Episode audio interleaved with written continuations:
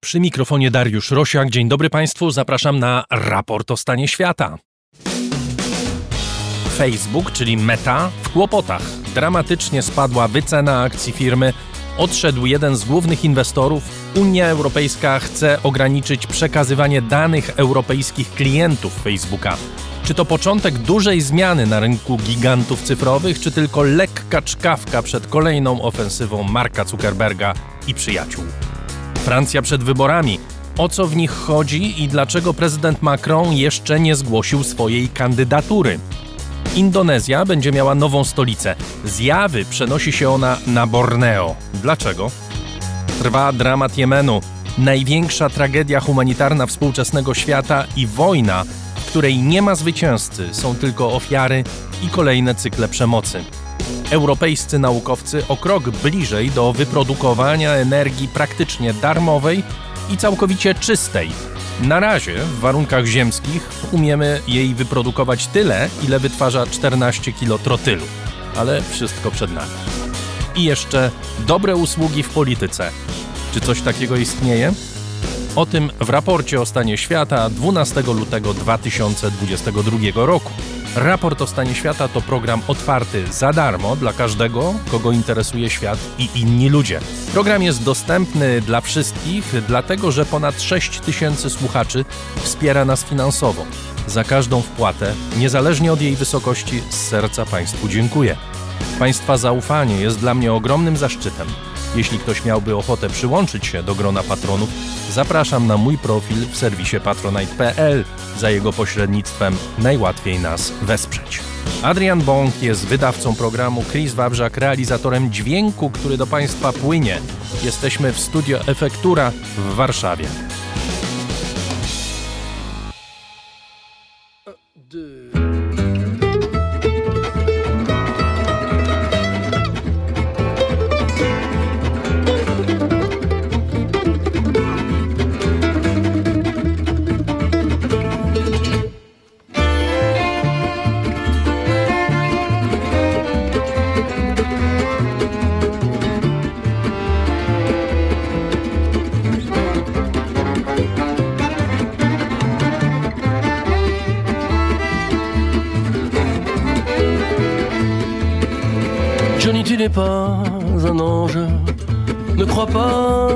Ça me dérange.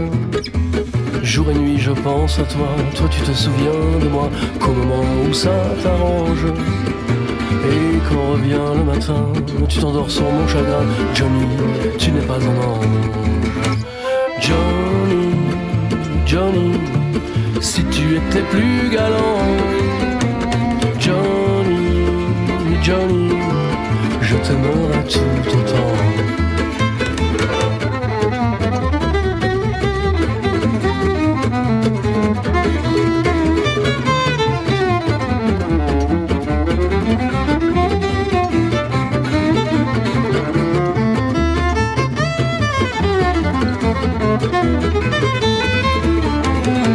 N'es pas un ange.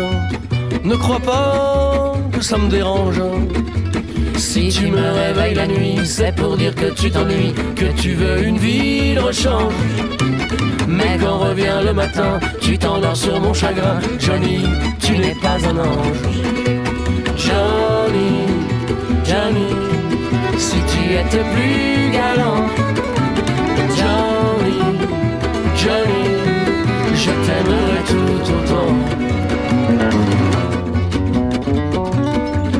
Johnny,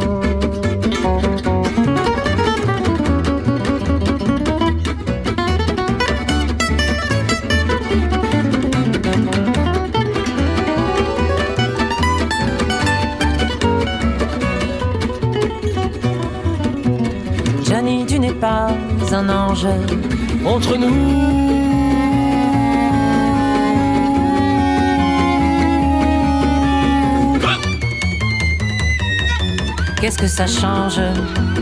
L'homme saura toujours trouver toutes les femmes du monde entier pour lui chanter ses louanges. Dès qu'il en sera lassé, elles seront vite oubliées. Vraiment, vous n'êtes pas des anges.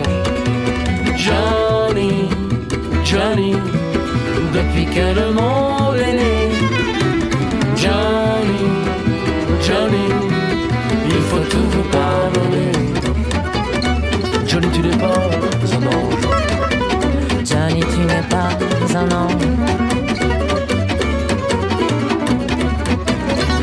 tu n'es pas un ange.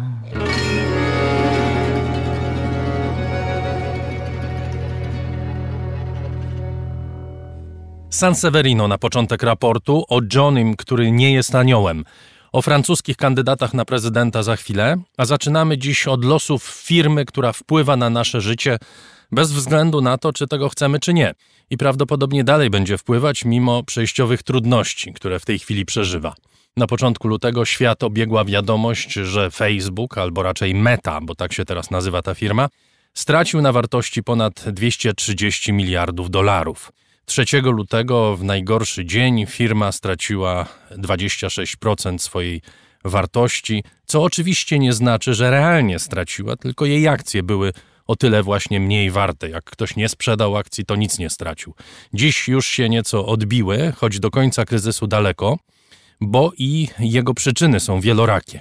O tym kryzysie właśnie porozmawiam za chwilę z Sylwią Czubkowską, redaktorką prowadzącą magazynu Spiders Web. Dzień dobry. Dzień dobry, dzień dobry Państwu. I rzeczywiście, jak e, prawdę mówiąc, rok w rok mamy kryzysy w Facebooku czy też w mecie, bo tak się dokładnie nazywa ta, ta spółka od kilku miesięcy. E, ale ten kryzys jest bardzo ciekawym kryzysem i warto o nim porozmawiać. Mark Zuckerberg przyznał, że właśnie nie jest lekko Facebookowi. On wskazał przede wszystkim na TikTok jako źródło kłopotów y, firmy. Na czym ta zależność polega między chińskim komunikatorem TikTokiem a e, Facebookiem? Zależność jest bardzo tutaj ciekawa, bo TikTok, dokładnie tak jak, tak jak jest wspomniane, chiński wielki serwis społecznościowy, najszybciej rosnąca aplikacja pod kątem pobierania w ostatnim roku, w ostatnich dwóch latach, E, zdobył serca najmłodszych użytkowników, czyli pokolenia Z, pokolenia alfa, dwudziestolatków, nastolatków. Tych użytkowników, którzy rezygnują z Facebooka. Rezygnują, bo Facebook postarzał się. Postarzał się nie tylko jako serwis społecznościowy, ale po prostu postarzała się jego, jego odbiorcy. Tak? Skoro są tam rodzice, dziadkowie, no to dzieciaki i dwudziestolatkowie niekoniecznie chcą być. To jest jeden powód, a drugi, TikTok jest medium bardzo mocno opartym na wideo. To są króciutkie nagrania, kilkunastosekundowe, kilkudziesięciosekundowe i właśnie komunikacja wideo jest dzisiaj najgorętsza na rynku mediów społecznościowych. To jest to zjawisko, które zjada ruch e, i jest nie tylko bardzo ciekawe dla użytkowników, ale też jest niezwykle cenne reklamowo to tutaj się sprzedają po prostu reklamy. Jaka to jest skala odejścia? Czy to jest rzeczywiście coś, co y, niepokoi, coś, co jest pewną falą, co daje Zuckerbergowi do myślenia i każe po prostu szukać jakichś nowych y, rozwiązań? to nie jest jeszcze taka skala, żebyśmy patrzyli się na dane dotyczące użytkowników Facebooka i widzieli jakiś taki gwałtowny odpływ. E, to można liczyć w milionach, tak, które w stosunku do niemalże 3 miliardów użytkowników Facebooka wydają się być tak niezauważalne, jakimś promilem, ale zauważalny jest po prostu spadek ruchu, spadek czasu, spadek aktywności w tych najmłodszych grupach. I to jest, e, i to jest już bolesne. Bo pamiętajmy, dla mediów społecznościowych nie tylko użytkownik, jako właściciel danego konta społecznościowego jest interesujący, tylko jest interesujące to, ile czasu tam spędzamy, co robimy, ile klikamy, ile polubiamy, ile udostępniamy, czyli to wszystko, co generujemy, tak? Całe, całe te nasze informacje o nas. Wspomniałaś trochę o tym, ale może bardziej się jeszcze na tym skoncentrujmy. Co ma TikTok, czego nie ma Facebook? Mówisz o wideo, no rzeczywiście Facebook nie głównie z tego żyje ten ruch na Facebooku, prawda? Nie, nie, na oglądaniu filmików, zwłaszcza takich krótkich i zwłaszcza w taki sposób, jak one e, są prezentowane na TikToku. Czy jest jeszcze coś innego? Wspomniałaś o, o, o tym poczuciu, że Facebook jest dla boomerów, o, tak. dla starszych osób, e, które zaczynały tam w 2004, 2005, może 2010, ale to już jest 22 e, rok. Facebook ma coś, co nie jest być może odczuwalne przez użytkowników na pierwszy rzut oka, ale jest bardzo ważne od strony takiej biznesowej. To jest to wspomniane pochodzenie. To, że face, e, to, e, przepraszam, TikTok, TikTok tutaj. O TikToku Facebook, no, TikTok, tak, tak, tak. To pochodzenie TikToka. TikTok e, należy do firmy Bidens, do spółki chińskiej. Facebook Meta jest spółką amerykańską. To są dwa zupełnie różne porządki prawne i różne porządki dotyczące ochrony danych osobowych. Myślę, że za chwilę troszkę więcej powiemy tutaj o tych danych osobowych tak, i o tak, mecie. do tego dojdziemy, jak będziemy mówili o Facebooku czy mecie w Europie. Tak, więc mimo tego, że oczywiście Stany Zjednoczone są łagodniejsze pod kątem ochrony danych osobowych niż Unia Europejska, to jednak Chiny, chciałoby się powiedzieć jeszcze łagodniejsze, ale to nie o to chodzi. Tam nie ma wciąż takiej dużej kontroli nad tym, co się dzieje z danymi użytkowników. Więc TikTok, czyli Biden de facto, może naprawdę bardzo głęboko na nich operować, może przygotowywać takie algorytmy, które naprawdę bardzo mocno uzależniają. E, my dużo mówimy o algorytmach Facebooka dzisiaj, tak? Ale nie wiemy nic o algorytmach TikToka, a każdy użytkownik sam po sobie zauważa, że jak już zaczyna korzystać, to to zapętlane wideo bardzo wciąga. Tak wciąga, że można spędzić taką ogromną ilość czasu bez zauważenia, co się zadziało. Co więcej, są już badania, które wskazują, że mm, TikTok jest coraz chętniej używany przez tych młodych odbiorców w tej ostatnim momencie w ciągu dnia, tuż przed snem. E, jest taki bardzo pociągający, tak? To znaczy łatwo się zapętlić i spędzić godzinę czy dwie zamiast pójść spać. Kiedyś ludzie jak nie mogli spać, to czytali książki i usypiali przy tych książkach. Teraz jak młodzi ludzie jak rozumiem, nie mogą spać, to odpalają TikToka i dalej nie mogą spać. To raz, ale co najważniejsze, cały czas zostawiają informacje o sobie, czyli przenoszą się z kolejnego jednego filmiku na kolejny, na kolejny. Każdy wybrany to jest malutki ślad o sobie, tak? Czym się interesuje dany użytkownik, jak można go dalej stargetować, jakie reklamy mu przedstawić, jakie filmiki, żeby spędzał jeszcze więcej czasu. I to jest ta ogromna korzyść, właśnie dla samej spółki, dla samej firmy, powodujące, że można przygotować jeszcze bardziej pociągający produkt. To jest ta różnica. Sylwio, może powiedzmy to, bo y, cały czas do tego wracamy, a warto, myślę, przypominać, na czym polega model biznesowy takich firm jak Meta, czy takich firm jak TikTok. Na czym one zarabiają pieniądze? Na nas. na użytkownikach zarabiają pieniądze, nie w formule płacenia za ich usługi, bo wciąż media społecznościowe mamy bezpłatne. One zarabiają na danych, jakie o sobie zostawiamy. Nie tylko danych takich wpisywanych, tak? Na wszystkich naszych adres, śladach cyfrowych. Na każdym rozumiem. śladzie, dokładnie. Przygotowywane są bardzo szczegółowe profile, nie, nawet nie pojedynczych użytkowników, bo one są agregowane oczywiście, ale bardzo szczegółowe profile reklamowe. No i tak jak się mówi, no my jesteśmy produktem. My, użytkownicy, jesteśmy produktem, który się sprzedaje. To znaczy te dane potem są sprzedawane firmom, które są w stanie dotrzeć z reklamą do konkretnej osoby na podstawie cech, które ta osoba posiada, prawda? Dokładnie. Jeżeli korzystamy z Instagrama chociażby, Instagram bardzo szczegółowo profiluje, to widać, jakie reklamy się pojawiają. Tak dokładnie pod nas dobrane. Ja się przyznam, że mi Instagram nawet sukienki wybiera zgodnie z rozmiarem, jaki nasze. Skądś te informacje ma, prawda? Dobrze. Jest jeszcze właśnie ten jeden aspekt działań tego typu firm, zwłaszcza Facebooka, no bo ona jest takim sztandarowym przykładem firmy, która zbiera nasze ślady cyfrowe i po prostu nimi handluje który zawsze budził kontrowersje, teraz budzi jeszcze większe, bo coraz więcej ludzi się orientuje o tym, czym w istocie jest y, firma Facebook czy Meta. I Meta właśnie ostrzega, że w związku z przepisami obowiązującymi w Unii Europejskiej w sprawie ochrony danych osobowych, firma może przestać świadczyć usługi w Europie. Mówimy o Facebooku, WhatsAppie, Instagramie. To dopiero byłaby rewolucja, prawda? Za chwilę będziemy rozmawiali o fuzji termojądrowej w raporcie, to przy zaniku Facebooka to fuzja termojądrowa wydaje się niczym. O! Dlaczego miałaby się wycofać meta z Europy? To był argument użyty przez Metę kilka dni temu właśnie w raporcie złożonym do amerykańskiej Komisji Papierów Wartościowych. Argument, który miał wskazywać właśnie skąd między innymi te spadki, o których e, początkowo, na samym początku e, rozmowy rozmawialiśmy, te spadki giełdowe, one mają wynikać właśnie z tych ograniczeń funkcjonowania na rynku europejskim. Chodzi o RODO, RODO, które nie jest niczym nowym przecież, tak? E, weszło nam w życie już u, 4 lata za chwilkę będzie. E, tyle, że się okazuje, że w RODO do tej pory mm, e, Facebooka i inne firmy e, operujące na danych chroniła tak zwana tarcza prywatności, regulująca transatlantycki przepływ danych. Hmm. Tyle, że ta tarcza w 2020 roku została właściwie unieważniona przez Trybunał Sprawiedliwości Unii Europejskiej i do tej pory nic się z tym nie działo, dopóki sprawą bliżej nie zainteresował się irlandzka nie zainteresowała się Irlandzka Komisja Ochrony Danych Osobowych i ona tak naprawdę zawnioskowała o wstrzymanie przetwarzania danych przez firmy spoza Unii Europejskiej e, i przesyłania ich pomiędzy sobą, tak? Znaczy pomiędzy kontynentami. E, ja wiem, że to wszystko brzmi bardzo skomplikowanie, ale wniosek zasadniczo jest taki, że Facebook czy też Meta uważa, że na podstawie tych przepisów dzisiaj nie do końca może funkcjonować swobodnie w krajach Unii Europejskiej. Stąd pojawił się argument, że mogą się wycofać. Oczywiście bardzo szybko przedstawiciele Mety zaczęli się z tego wycofywać i zapewniać, że chcą funkcjonować w Unii Europejskiej, że Facebook i Instagram nie znikną z krajów Unii Europejskiej. Być może to jest taki argument troszeczkę szantażujący e, i kraje Unii, i też tak naprawdę mm, tłumaczący e, Zuckerberga i jego, jego firmę przed inwestorami.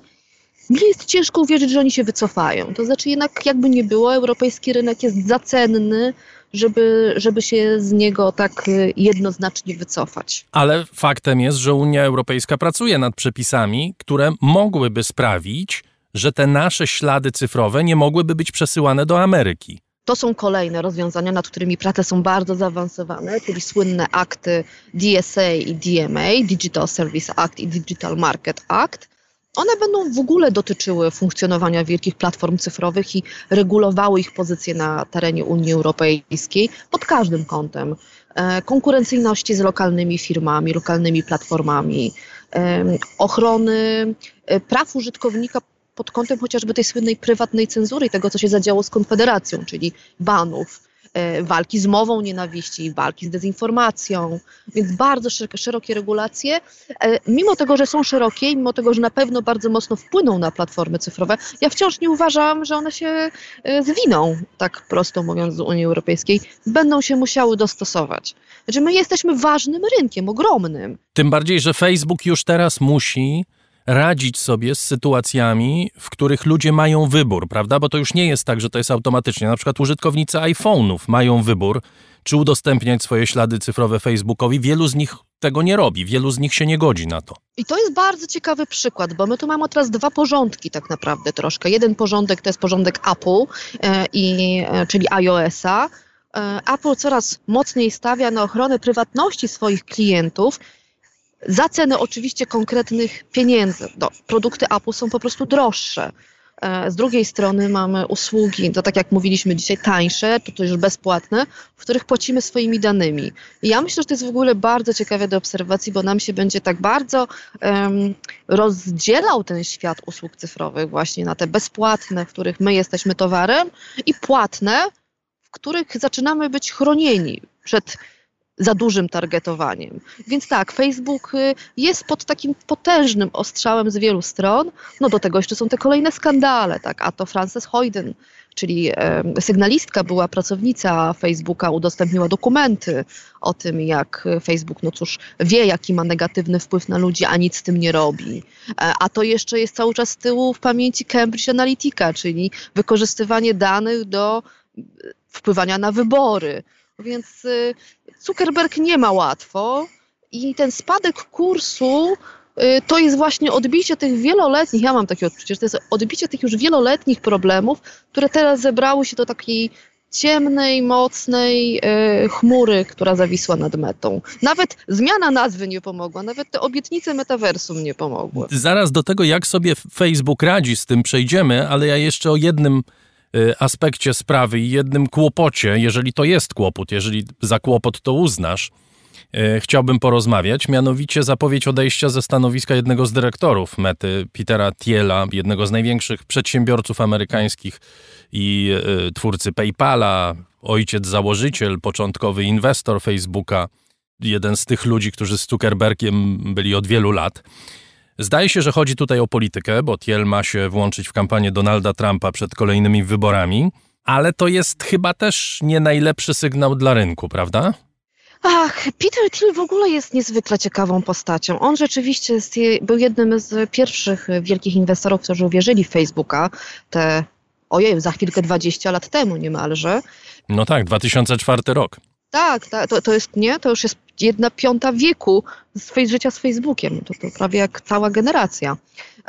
Peter Thiel odchodzi rzeczywiście bardziej z powodów politycznych niż biznesowych.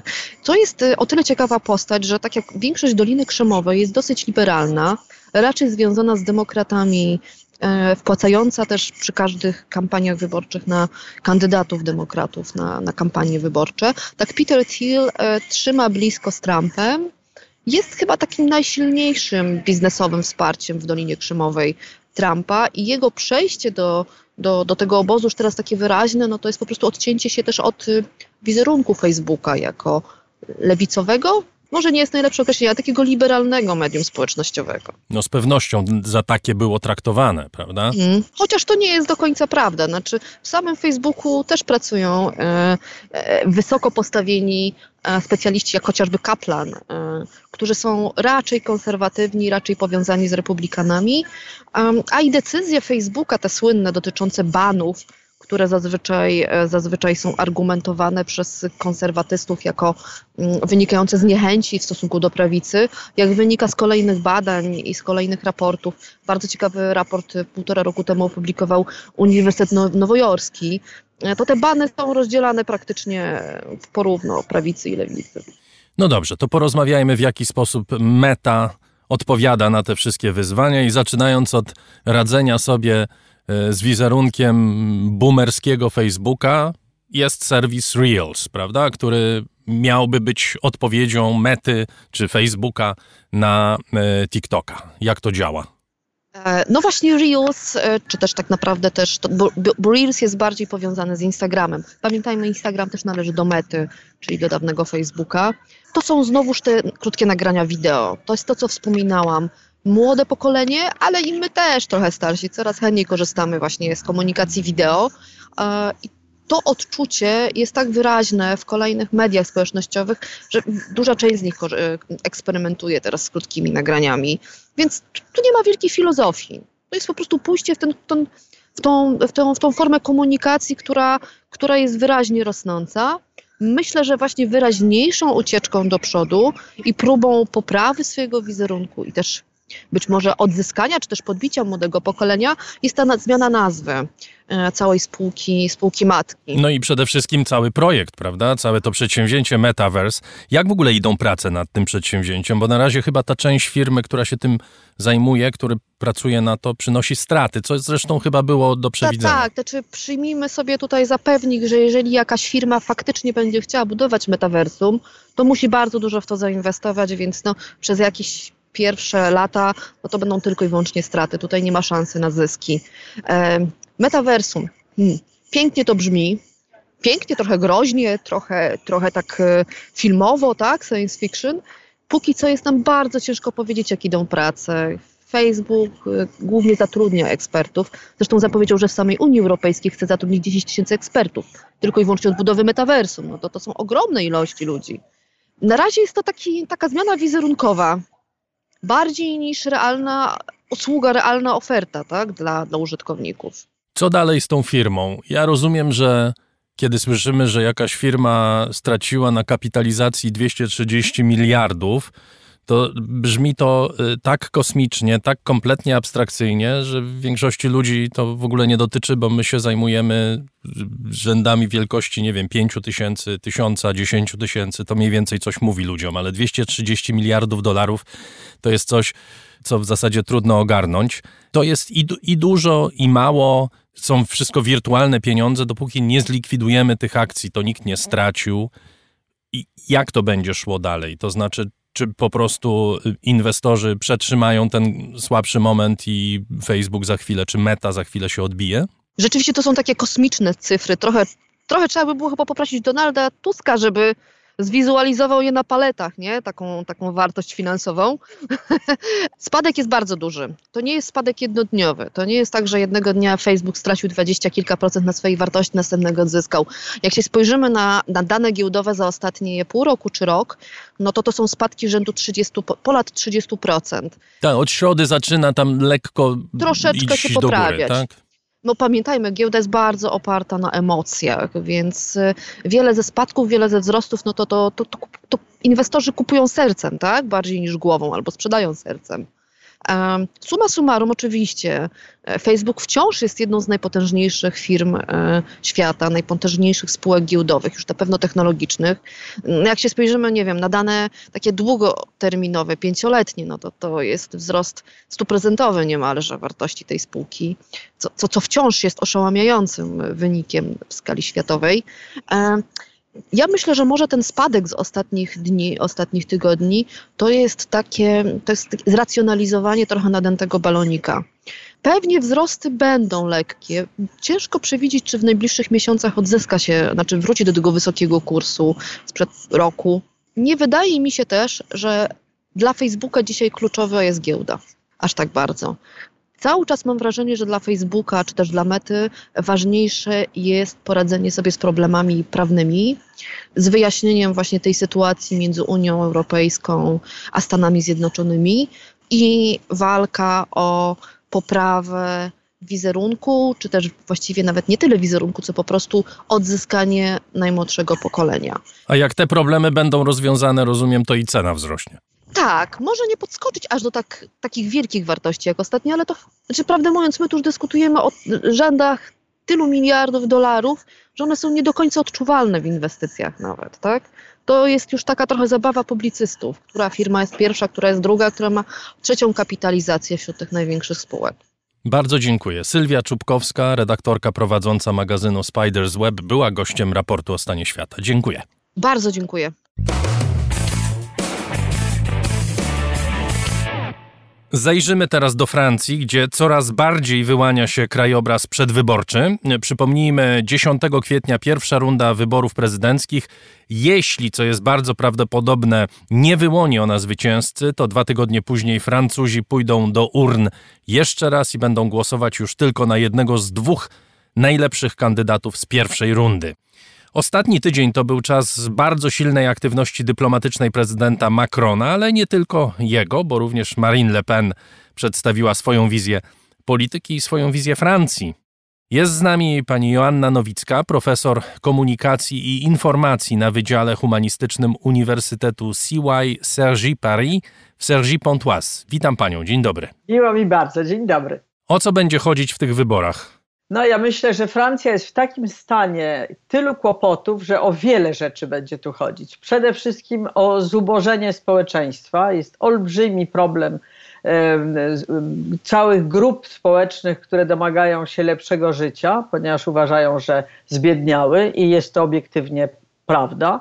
Będzie chodziło przede wszystkim o bezpieczeństwo, bo kraj ten rzeczywiście pogrążył się w olbrzymim w atmosferze niebezpiecznego, niebezpiecznych ulic, niebezpiecznych mieszkań, zagrożenia terrorystycznego i e, jest to dla, teraz dla wszystkich kandydatów zupełnie jasne, że nie można o tym nie mówić. Jest to powiązane z problemem imigracji. Większość Francuzów uważa, że imigrantów jest za dużo i że nie ma żadnej polityki jasnej w sprawie ilości imigrantów, których ten kraj sobie życzy, co nie znaczy, że wszyscy podzielają poglądy Marine Le Pen czy Zemura, ale jest to zdecydowany problem. Jest następną tematyką bardzo ważną e, cała kwestia ekonomiczna i w szczególności dyskusja o elektrowniach atomowych, które dotyczą innych krajów, ale w dużym stopniu Francji. Problem administracji publicznej, która jest w zapaści, która jest nieskuteczna, która kosztuje szaloną ilość pieniędzy i która jest bardzo krytykowana przez tych, którzy próbują ją zmodernizować, a do której Francuzi są niezwykle przywiązani i związany z tym problem sektora ochrony zdrowia, czyli szpitala, który się załamał po e, COVID-zie pokazując jednocześnie niezwykłe poświęcenie. Więc e, wszyscy podziwiają służbę zdrowia i jednocześnie widzą, że tak dalej się nie da. Więc te, to krótkie wyliczenie, a nie dodaje jeszcze oczywiście problemu emerytur, które należy również rozwiązać, bo nie ma dosyć pieniędzy, żeby wszyscy mieli godne emerytury. To samo to już stanowi o programie wyborczym praktycznie wszystkich kandydatów. I jeszcze jeden e, temat pani pominęła który w zasadzie za każdym razem, jak rozmawiamy o Francji, się pojawia, mianowicie problem edukacji, który się pewnie wiąże również na przykład z problemem imigracji. wiąże się naraz z problemem administracji, ilości funkcjonariuszy państwowych, bo system szkolnictwa jest głównie państwowy, ma pan absolutnie rację. To będzie prawdopodobnie główny temat wyborczy Macrona. Uniwersytety, o czym bardzo dużo mówiła Pécresse, ponieważ pierwsza reformowała uniwersytet, ale mało skutecznie. Wobec tego jak najbardziej szkolnictwo jest powiązane naraz z imigracją, z zapaścią sektora państwowego, z obniżeniem poziomu szkół francuskich i bardzo złą oceną tychże szkół, które uważały się za najlepsze na świecie. No jest to wielki policzek dla bardzo wielu osób we Francji. Wyniki w matematyce czy choćby w języku francuskim młodzieży i dzieci francuskich są dla, wielkim zaskoczeniem dla tego społeczeństwa. I oczywiście uposażenie nauczycieli, które jest stanowczo za niskie, jak porówna się e, pensje e, z, e, na przykład z Niemcami. Wszystkich tych tematów nie poruszymy w naszej rozmowie, będzie na to czas, bo no, do wyborów jeszcze zostały dwa miesiące, przynajmniej do tej pierwszej e, tury, ale ja chciałbym wrócić do tego, o czym pani mówiła, jeśli chodzi o bezpieczeństwo. Można odnieść takie wrażenie, że Francuzom udało się opanować problem terroryzmu. Nie ma już zamachów we Francji. Myśli pani, że w dalszym ciągu to poczucie zagrożenia y, funkcjonuje w społeczeństwie? Ja myślę, że poczucie zagrożenia się wzmocniło, choć zmienił się temat. Mowa była rzeczywiście o terrorystach i o zamachach parę miesięcy temu i parę lat temu. Dzisiaj problemem są bandy, do, wobec których policja nie jest w stanie znaleźć e, metod, żeby opanować to, co się dzieje w niektórych gettach. A problemem głównym jest to, że nie można było praktycznie do pojawienia się Zemura mówić o tym w sposób otwarty, bo ani mniejszość kulturowa, ani getto, ani bandy to nie jest słownictwo, które było używane poza zupełnym marginesem politycznym w debacie publicznej. Dziś te tematy są absolutnie przez wszystkich poruszane i to jest niebezpieczeństwo, to znaczy narkotyki, przemyt, e, e, ekonomia, e, że tak powiem, szara strefa, E, młodzież, która nie ma żadnego zatrudnienia. E, to wszystko jest powiązane nie tylko z imigracją, ale również z całą polityką społeczną, która tak naprawdę się zawaliła wobec e, drugiego lub trzeciego pokolenia poemigracyjnego, które nie odnalazło swojego miejsca w społeczeństwie francuskim. Można to wiązać z problemem kryzysu szkoły gdzie nie, nie, nie spojrzano na to w sposób uczciwy i w klasach, w których na 30 uczniów było 27 języków i nie wprowadzono niczego, żeby młodzież z innych kultur rzeczywiście dostosować do wymogów szkolnictwa francuskiego. E, bardzo dużo z tych e, osób jest po prostu do niczego nieprzygotowanych i znajduje metodę na życie, e, powiedziałabym, na marginesie, a może już poza marginesem. Pani wspomniała również o tym, że retoryka się zmienia, tak? Język się zmienia. To znaczy te słowa, które wcześniej byłyby w ogóle poza debatą, takie jak getto czy bandy, pojawiają się w tym dyskursie? To, co się zmieniło, to jest rzeczywiście, dotyka Pan moich zainteresowań badawczych. Wydaje mi się, że ilość tabu w debacie republikańskiej francuskiej, zarówno na prawo i na lewo, była niesłychanie duża i na przykład takie słowa jak tożsamość kulturowa czy tożsamość narodowa, to nie były słowa używane. Mówiło się o obywatelstwie, o republice, o wartościach republikańskich. I właściwie nie mówiło się o styku kultur czy zderzeniu kultur. Praktycznie było w modzie, zwłaszcza w środowiskach humanistycznych, socjologicznych, sprowadzanie wszystkich tych problemów do problemów socjalnych. Mówiło się, ci ludzie są niedostosowani, bo są biedni. Wystarczy, że zajmiemy się ich poziomem życia i wtedy wejdą w ten model republikański. Dzisiaj już wiadomo, że to jest znacznie bardziej skomplikowane i że trzeba mówić o tożsamości, że trzeba mówić o przywiązaniu do wspólnoty narodowej czy wspólnoty republikańskiej. Myślę, że słownictwo nowe wprowadził Zemmour, który jest szalenie nielubiany jako osoba, ale z którym bardzo wiele osób się zgadza. To jest niesłychana statystyka podana wczoraj, że ponad 60% społeczeństwa uważa, że to, o czym mówi, ma sens, natomiast to, jak mówi i to, kim jest, się nie podoba. To pokazuje przejście, moim zdaniem, z pewnego zakodowanego słownictwa, które, którego należało używać, jak chciało się być widzianym jako osoba związana z walorami demokracji i republiki, i pewną gołą rzeczywistością, nagą prawdą, która dzisiaj wyłazi i z którą coś trzeba zrobić. Erik Zemur, to przypomnijmy, bo nie, nie wszyscy słuchacze wiedzą, Erik Zemur, były publicysta, dziś kandydat na prezydenta, autor no, kontrowersyjnych, to najoględniej powiedziane, książek, poglądów e, na temat imigracji, na temat tego, czym jest wojna kulturowa na świecie i we Francji również. Pani mówił, że 60% e, Francuzów zgadza się z tym, co mówi, co oczywiście nie znaczy, że 60% na niego zagłosuje. Po pierwsze, niedokładnie zgadza się z tym, co mówi. 60% osób uważa, że zadaje słuszne pytania. Okay. Natomiast to nie znaczy, że zgadza się z tym, co on proponuje. Ciekawe jest to, jak on się przedstawia, bo mówi, powtarza to bez przerwy. Ja nie jestem politykiem w znaczeniu politym, polity, politykierskim.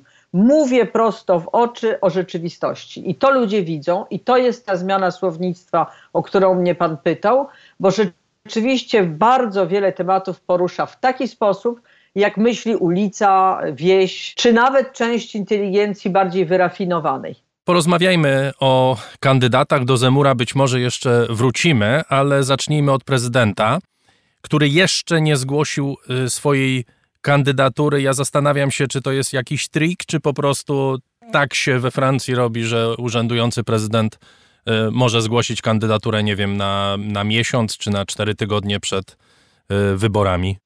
Jest to absolutnie wybór Macrona, on to wprost jego ekipy powtarzają. Mówi, że za 2-3 tygodnie powie wprost, jaki jest jego program i zgłosi kandydaturę. On nie ma absolutnie żadnego interesu w zgłaszaniu swojej kandydatury teraz, dlatego że byłby wystawiony na boksowanie i to jest dokładnie to, co jego ekipy mówią, ponieważ przeciwnicy jego jego obrali jako głównego wroga osobiście Wobec tego chcę skrócić jak najbardziej, zrobić krótką bardzo kampanię wyborczą, skoncentrowaną na najważniejszych tematach. Jasno mówi, że głównym tematem będzie szkolnictwo, to co, o czym Pan wspomniał, i wszystkie te tematy, które wymieniliśmy na początku. I poza tym, w sposób ewidentny, to przeciwnicy mu zarzucają, ale to jest jasne, wykorzystuje fakt, że ma dzisiaj odpowiedzialność międzynarodową, żeby przyciągnąć uwagę swoich wyborców jako przyszły mąż stanu. I to do razie bardzo dobrze mu się udaje, bo zwłaszcza po debacie z Putinem i jego wizycie na Ukrainie, widać, że te, to, to zrozumienie go jako męża stanu, który jest w stanie przez 6 godzin rozmawiać z średnio pozytywnie nastawionym do niego przywódcy kraju, który nie jest specjalnie pacyfistyczny dzisiaj, jest dowodem na to, że, że może być mężem stanu. Pani profesor używa typowo angielskich niedomówień, jak rozumiem. No, tak się tutaj debatuje. No właśnie. Tak Pro, ale proszę powiedzieć, czy rzeczywiście te jego działania dyplomatyczne są odbierane z, choćby z zainteresowaniem? Czy Francuzi ciągle są pod urokiem Rosji? No bo jeśli popatrzeć na kandydatów, to chyba tak, no bo który z głównych oprócz Macrona nie jest prorosyjski? E, Francja cała jest prorosyjska. Jedyną grupą, która w sposób bardzo krytyczny wypowiada się o Rosji, to jest, powiedziałabym, odłam e, lewicy antytotalitarnej. To jest ta grupa, która bardzo silnie wspomagała na przykład Solidarność lata temu. Natomiast większość Francuzów ma pozytywny obraz z całą, całą pewnością kultury rosyjskiej, literatury, muzyki, cywilizacji, wielkości Rosji. Wiele osób oczywiście krytykuje brak demokracji i jest krytycznie nastawiona do e, Putina. Natomiast na przykład pani Pekres powiedziała wprost i chwaląc się że mówi po rosyjsku, bo nauczyła się w liceum rosyjskiego, jadąc wtedy jeszcze do Związku Radzieckiego, powiedziała, że jest rusofilką i że e, dla niej to jest wielki naród. E, I myślę, że to jest rzeczywiście odbicie stosunku Francuzów ogólnie do Rosji. Natomiast sprawa konfliktu na Ukrainie nie jest już taka prosta, bo e, od miesiąca co najmniej ta debata stała się poważna. Prasa zaczyna o tym pisać. I fakt, że Francja odgrywa w tej debacie istotną rolę, jest naraz w pewnym sensie upewniające dla Francuzów, a jednocześnie troszkę niepokojące. Prasa dość dobrze ostatnimi czasy informuje o tym, co się dzieje na arenie międzynarodowej w sprawie Ukrainy. Oczywiście nie można porównać atmosfery do prasy polskiej. To jesteśmy na dwóch różnych planetach. Głównym tematem Francji są wybory we Francji, COVID, a dopiero na trzecim miejscu sytuacja w Rosji i na Ukrainie. Y, Marine Le Pen już prowadzi bardzo ostro kampanię. Jak ona jest przyjmowana? Jak y, przyjmowane są jej słowa o Unii, o potrzebie rozwiązania NATO, o, o Francji jako podmiocie niezależnym w globalnym świecie? Jakie sprawy załatwia pani Le Pen Francuzom? Pani Le Pen, moim zdaniem, w poprzednich wyborach, kiedy wtedy stanęła twarz w twarz z Macronem, była znacznie bardziej przekonująca. Od czasu tych wyborów i tej olbrzymiej porażki w debacie z Macronem, która była upokarzająca dla niej i co nawet prości ludzie zauważyli jako upokarzające dla, tego, dla całego jej ruchu, zmieniła ton i zrobiła się znacznie mniej ostra w słowach i znacznie mniej e, dzieląca ludzi na różne kategorie. Więc ona przybrała taki ton pozornie spokojny, republikański, laicki, E, i nacjonalistyczne oczywiście, ale to się wielu osób, osobom w tym kraju podoba. Dla niej jednak wielkim problemem jest Zemmour, który przejął połowę jej tematyki, całą jej retorykę i znakomity populizm zrobiony w sposób e, rzeczywiście bardzo e, skuteczny, ponieważ mówi tak, jak mówią ludzie myślący nacjonalistycznie, a wręcz czasem E, faszystowsko, no bo odrzucanie innych w taki sposób, jaki robi to Zemur, trudno nazwać ani demokratycznym, ani republikańskim. I on na dodatek jeszcze jest bardziej prorosyjski niż pani Le Pen. To znaczy chyba pieniędzy od Putina nie bierze, tak jak pani Le Pen, ale może dlatego, że Putin mu jeszcze nie zaproponował. No właśnie, a pani Le Pen się świetnie wykręciła z tych pieniędzy branych od Putina, bo mówi, no musiałam zaakceptować, czy zaakceptowałam te pieniądze, bo żadne francuskie banki nie chciały mi pożyczyć. Więc to jest takie mówienie, to nie dlatego, że jestem taka prorosyjska, no ale oczywiście y, y, pani Le Pen pokazuje jasno, gdzie jest jej obóz ideologiczny, no jednak spotkanie e, się z innymi konserwatystami czy ultrakonserwatystami europejskimi, jasno ustawia jako osobę o poglądach konserwatywnych, nacjonalistycznych, protekcjonistycznych, antyeuropejskich w sensie antyunijnych, bo to nie znaczy w jej ustach antyeuropejskich, e, no i bliskich ludu, e, nazywam to populistycznym, no bo jest to główny ton. Jeszcze może jedno słowo, nie wiem czy nadzieją, w każdym razie na pewno pewnym problemem dla e, tej prawicy skrajnej, czy jak ją nie nazwać we Francji, jest to, że zdaje się, że e, pani Le Pen i Eric Zemmour za sobą nie przepadają. Tak, no więc to na pewno jest olbrzymi problem dla e, Marine Le Pen. Pojawienie się Zemura to są jednak zupełnie inne osobowości, ponieważ poziom wiedzy, danych, sposobu debaty Zemura w porównaniu z Marine Le Pen jest znacznie wyższy to, co było bardzo ciekawe, że przy tych często horrendalnych propozycjach, które on zgłasza, wszyscy dziennikarze sprawdzali, czy fakty, które podaje, są prawdziwe, czy to są fake newsy. Jednak bardzo często to są fakty prawdziwe, więc on opiera swoją argumentację, y, która w moim pojęciu mogłaby doprowadzić do wojny domowej w tym kraju i choćby z tego powodu bardzo wiele osób nie będzie, nie, nie odpowiadają im te, te propozycje Zemura, ale analiza faktów jest zrobiona w sposób, e, powiedziałabym, poważny. Podczas gdy u Marine Le Pen jest znacznie więcej e, deklaracji dobrych na wielkie mitingi, a znacznie gorszych do poważnej debaty ze specjalistami.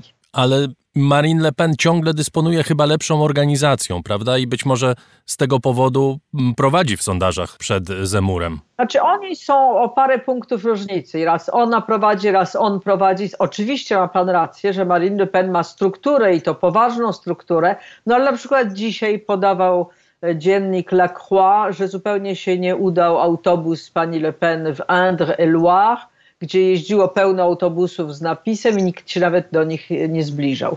Więc to już nie, to jest pewna zmiana atmosfery, bo rzeczywiście nie ma jasnego powiązania na głosowanie na e, te dwa ruchy e, w związku z ilością imigrantów. To nie jest takie proste. Więc e, tematy zrobiły się bardziej skomplikowane dla obu, a Zemur zorientował wszystko na imigrację i islam, Marine Le Pen wszystko na e, lud francuski, którego należy bronić. Jeżeli trzeba by dodać taki, podać taki główne, takie główne hasło, to ono nie jest dokładnie to, tym samym. No idealny duet można by było powiedzieć, gdyby się lubili, ale się nie lubią. Gdyby się lubili, tak, więc dla Francji na pewno bardzo dobrze, że się nie lubią. Jakby się dogadali, to myślę, że, że demokraci i republikanie mieliby duży problem. Słowo o e, Valerii Pécresse, kandydatce wspieranej przez republikanów, czyli centroprawicę, nazwijmy to w ten sposób. Czy ona może być czarnym koniem tego wyścigu, czy to jest raczej niemożliwe? Tak wszyscy myśleli dwa tygodnie temu, bo zrobiła fantastyczne wejście na scenę i rozegrała znakomicie fakt, że byłaby pierwszą kobietą na tym stanowisku.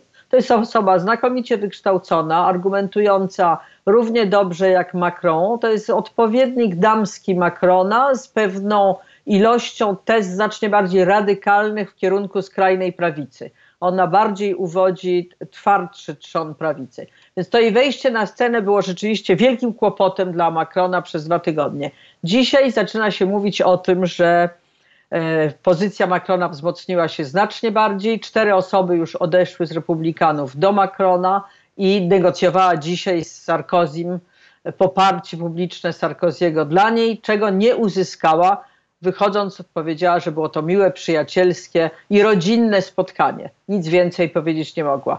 Czyli to nie jest takie jasne. Jednak ten fakt, że to jest pierwsza kobieta, nie dla wszystkich jest atutem, bo y, nikt jej nie zarzuca. Pierwsza kobieta u republikanów. U republikanów, tak. No i pierwsza byłaby pierwsza kobieta, gdyby została wybrana prezydentem tego kraju. Więc e, to nie jest argument pozytywny dla wszystkich, głównie w aspekcie mąż stanu. E, zresztą nawet wyrażenia nie ma żona stanu, kobieta stanu, więc e, ponieważ sytuacja międzynarodowa zrobiła się bardzo skomplikowana, to tu temat wrócił męża stanu. Kto byłby mężem stanu naprzeciwko Putina? Czy można ją sobie wyobrazić tak samo, jak widzieliśmy Macrona? Także mm, tak jak dziś komentują wszyscy jej pozycję, ona się osłabiła. Ale nic nie wiadomo, no dwa tygodnie temu była bardzo silna. Mówi pani, że nic nie wiadomo. Rzeczywiście w wyborach nic nie wiadomo, ale chyba można się pokusić o taką tezę, że to będą kolejne wybory przegrane przez lewicę. Dalszy ciąg kompletnej dekompozycji tego nurtu. No i pojawia się pytanie, dlaczego? To znaczy, jeśli patrzeć na filozofię rządzenia państwem, to Francja jest krajem, któremu tradycyjnie bliżej do lewicy, kraj scentralizowany, o bardzo silnej ingerencji państwa właściwie we wszystkie dziedziny gospodarki, polityki, społeczne sprawy, do kultury. Dlaczego partia socjalistyczna nie umie odnaleźć się we współczesnym świecie i dzisiaj, jak mówimy o lewicy francuskiej, to jej reprezentantem nie jest Anne Hidalgo, tylko Jean-Luc Mélenchon, skrajny lewicowiec, który nigdy w życiu nie wygra żadnych wyborów. Ubawiło mnie Pana pytanie, co się dzieje z lewicą. Lewica znikła, nie ma lewicy. Lewica się zapadła kompletnie. Moim, y, ma Pan absolutnie rację, że Francji bliżej do lewicy, ale to też nie jest takie proste. Bo w poglądach bardzo wielu ludzi jest składowa dużej wrażliwości społecznej i to idzie w kierunku lewicy, ale jednocześnie jest to kraj konserwatywny. Chłopi są przywiązani do swojej ziemi i do swoich wiosek. Inteligencja jest bardzo przywiązana do języka, do kultury, do sposobu życia. Większość ludzi wie, co to jest francuski sposób życia. Jest składowa, powiedziałabym, takiej, no, nie powiem nostalgii, bo Zemur na tym e, rozgrywa swoje wybory, ale jest taka składowa głębokiego przywiązania do wyjątkowości kultury francuskiej. A to nie jest dokładnie lewica progresywna i jej się właśnie zarzuca i myślę, że na tym się przejechała lewica, na dwóch rzeczach. Na hipokryzji, to znaczy na nieumiejętności nazwania w sposób rzeczywisty, prawdziwy i szczery problemów tego kraju i zamiast o nich mówić, to mówiła o tym, jak powinien ten kraj wyglądać i jak powinni ludzie myśleć, czyli to próbowanie wytworzenia nowego człowieka według marzeń lewicy okazało się niemożliwe, bo ludzie niekoniecznie za tym idą. To po pierwsze. A po drugie, myślę, że kawiorowa lewica jest bardzo silna w tym kraju. E, o tym się mało może w Polsce mówi, ale bardzo wiele osób z lewicy ma poglądy lewicowe na ustach, a dzieci daje do prywatnych, dobrych katolickich szkół, bo te państwowe już się do niczego nie nadają. I na takich się mówi, to jest kawiorowa lewica, która nie jest w stanie tak naprawdę w sposób uczciwy żyć tak, jak każe żyć innym. Ja nigdy nie zapomnę zdania, które powiedział jeden z rektorów Uniwersytetu Państwowego, jak go spytałem, do jakiej szkoły dać dzieci, i powiedział: Wie pani, szkoły państwowe to są dobre dla dzieci innych. Wtedy w jednym zdaniu zrozumiałam, co to znaczy prawda e, na ustach człowieka, co się mówi w zaufaniu w kuluarach. Więc myślę, że to jest poważny problem lewicy, że ona nie przystaje do rzeczywistości. Stała się zbyt ideologiczna, za dużo debat na tematy, które nie dotyczą ludzi, które można, o których można debatować w salonach e, socjologów, filozofów, politycznych, a normalny człowiek chce, żeby opisano jego rzeczywistość i to niestety już przestało być prawdą lewicy.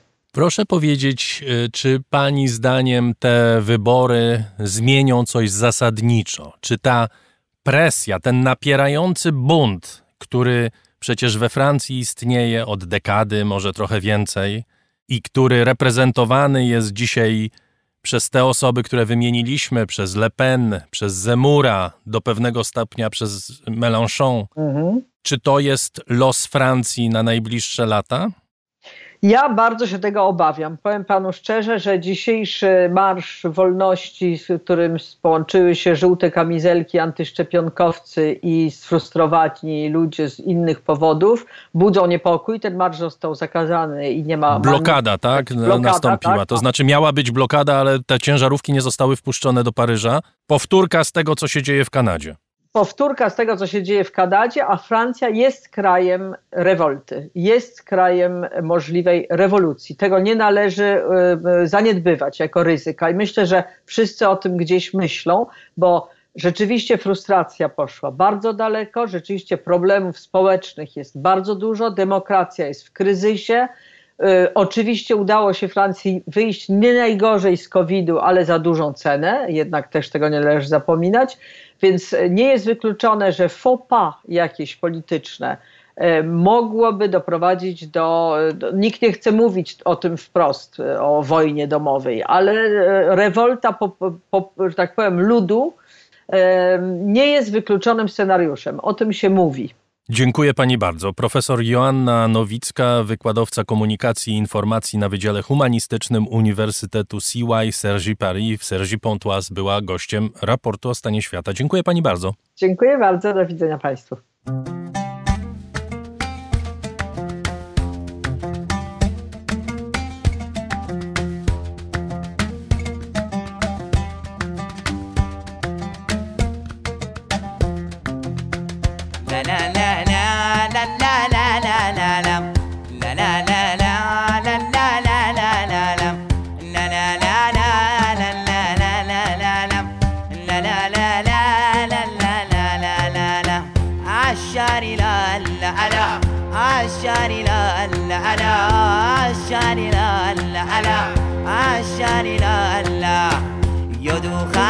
كل عمي ببارك كل لأمي يدوخا كل عمي ببارك كل لأمي لا لا لا لا لا لا لا لا لا لا لا لا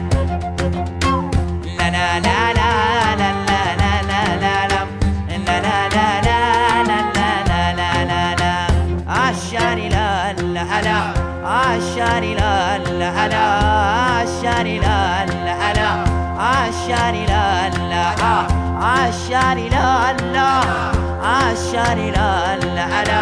عشاني لا لا عشاني لا لا ويلا يدوخا كون عمي ببارك كل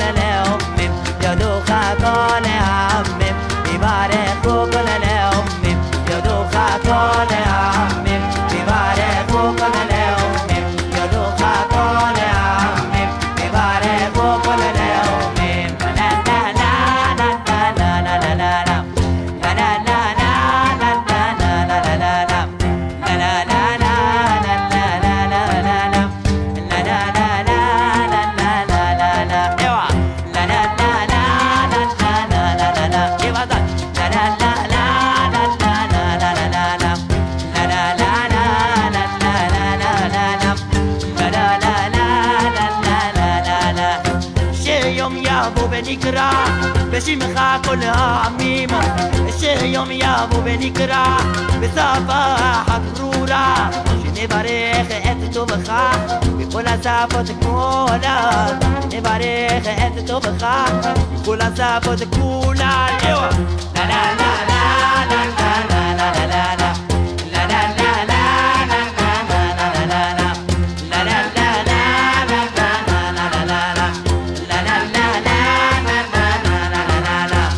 يدوخا كون عمي ببارخو كون لأمي يدوخا كون عمي ببارخو كون لأمي يدوخا كون عمي ببارخو كون لأمي يدوخا كون عمي ببارخو كون لأمي يدوخا كون عمي ببارخو كون لأمي يدوخا كون عمي ببارخو كون لأمي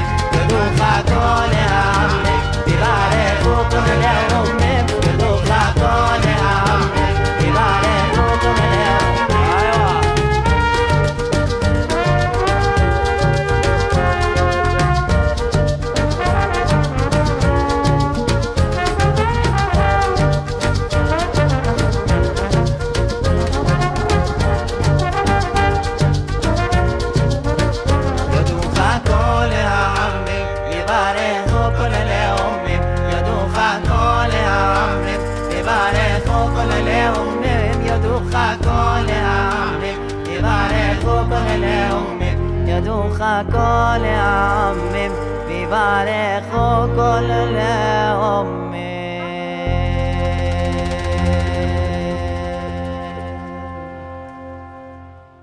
Yemen Blues w raporcie o stanie świata. O tragedii tego kraju porozmawiamy w dalszej części programu, a teraz spojrzymy na świat z boku.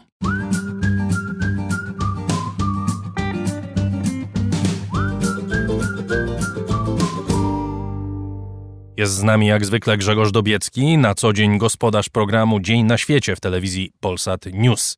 Dziś o dobrych usługach w potylice, przepraszam, w polityce.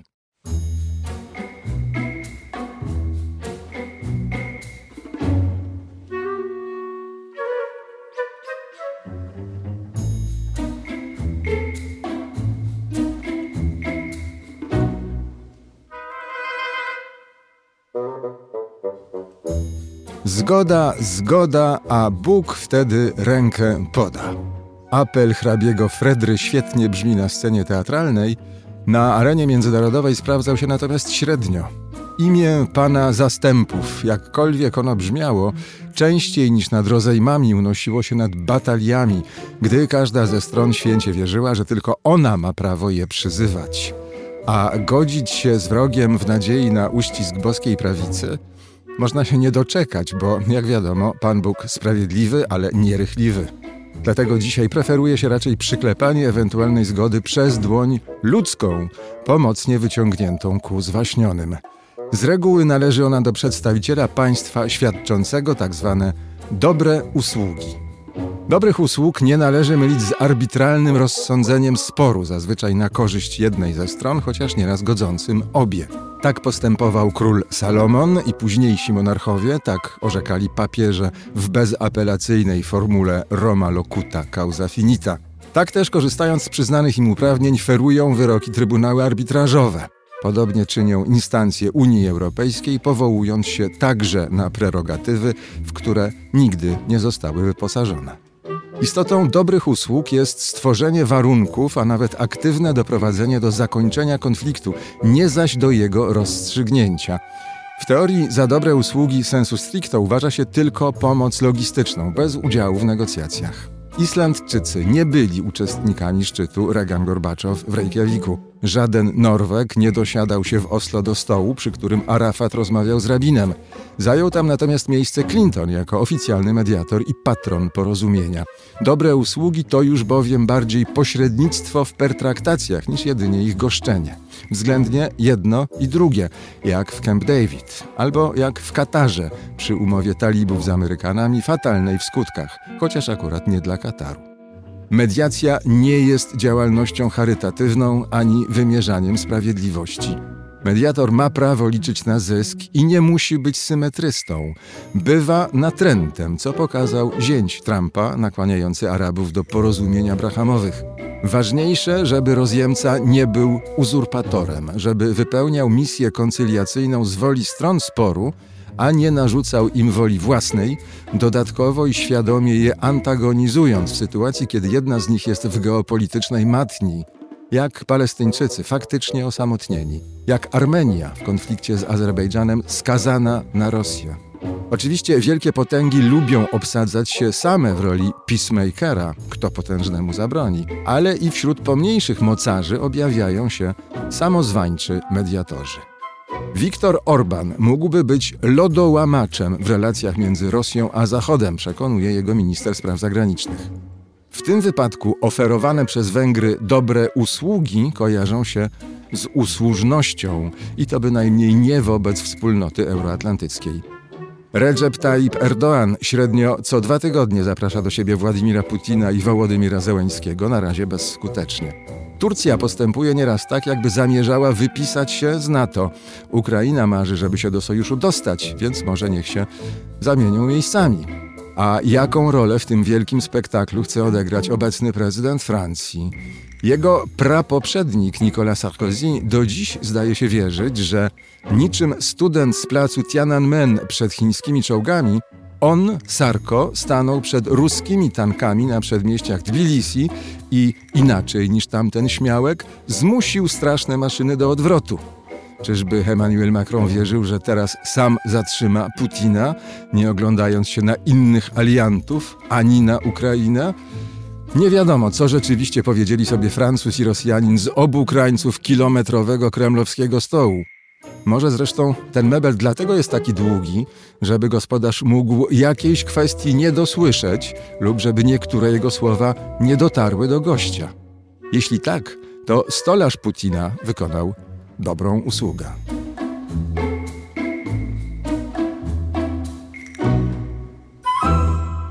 Szanowni Państwo, przypominam, że zbliża się drugi poniedziałek miesiąca, a zatem raport o książkach. Agata Kasprolewicz w pełnej gotowości. Witam Cię serdecznie.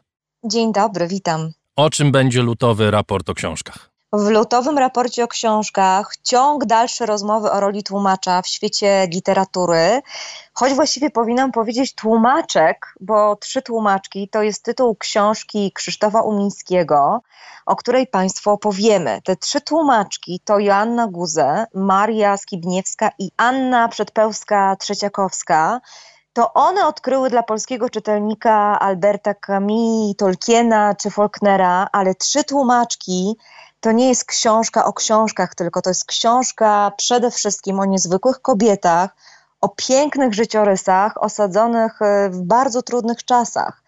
Niech czytelnika nie zwiedzie ten rzeczowy tytuł. Trzy kochanki byłby równie na miejscu. Napisał o książce Krzysztofa Łumińskiego Maciej Zaręba-Bielawski. I tutaj postawię kropkę. Resztę opowie w poniedziałek autor trzech tłumaczek. Skoro mowa o postaciach i to postaciach e, takich, które budowały polską literaturę, to ja się zgłaszam e, z kolejną rozmową, bo porozmawiamy na temat Tadeusza Różewicza, a raczej wspaniałej biografii pierwszego tomu tejże biografii historii życia Tadeusza Różewicza, Magdaleny Grochowskiej. Książka, która no, opowiada o no, meandrach życia tego poety, zaczynając od jego dzieciństwa, wpływie rodziny, zwłaszcza matki na niego, wpływie wojny, która w zasadzie zbudowała światopogląd y, tego mm, artysty, zarówno jako człowieka, jak i jako poety.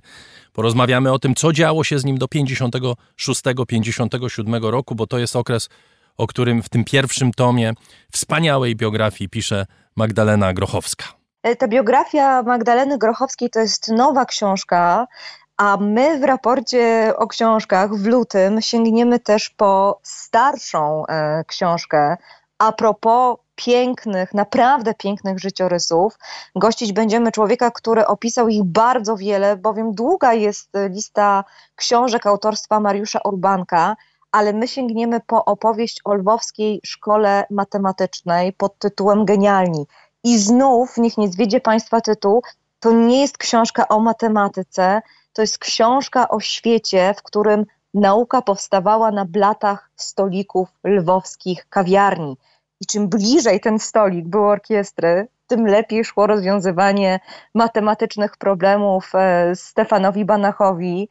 Ta książka Mariusza Urbanka całkowicie obala wszystkie nasze stereotypy dotyczące matematyków, dotyczące naukowców. Piękna, wzruszająca, zaskakująca opowieść. Bardzo się cieszę, że w poniedziałek e, będę gościć Mariusza Urbanka e, w raporcie o książkach.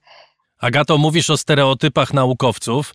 No wiesz, w raporcie o stanie świata stereotypem naukowca jest y, Tomasz Rożek, więc y, właściwie nie, może nie musimy obalać żadnych, jak rozumiem, stereotypów naukowca, który jest, y, nie wiem, jakimś dziwolągiem, nudziarzem czy kimś takim, no bo Tomek jest właściwie zaprzeczeniem takiego stereotypu. Ale Tomek sam obala stereotypy, bo dla niego naukowcy są super bohaterami. Tak, on y, największych polskich i nie tylko polskich naukowców, odkrywców, wynalazców zapisał do Akademii Superbohaterów. O tym jest jego książka i gra karciana, o których Tomasz Rożek opowie we wtorkowym raporcie o książkach. Po raz pierwszy goszcząc tejże audycji, w tej literackiej odmianie raportu, mam nadzieję, że nie jest ostatni. Agato, w poniedziałek y, raport o książkach, we wtorek mamy jedenasty odcinek naszej dwunastoodcinkowej serii podcastowej. Także proszę Państwa, jeżeli ktoś jeszcze nie słuchał wszystkich dziesięciu odcinków do tej pory, to proszę sobie uzupełnić wiedzę. Oczywiście te wszystkie odcinki będzie można odsłuchiwać kiedy chcecie, jak chcecie i ile razy chcecie. Zachęcam do tego. Mamy playlistę na naszej stronie internetowej, playlistę na Spotify'u, gdzie chcecie.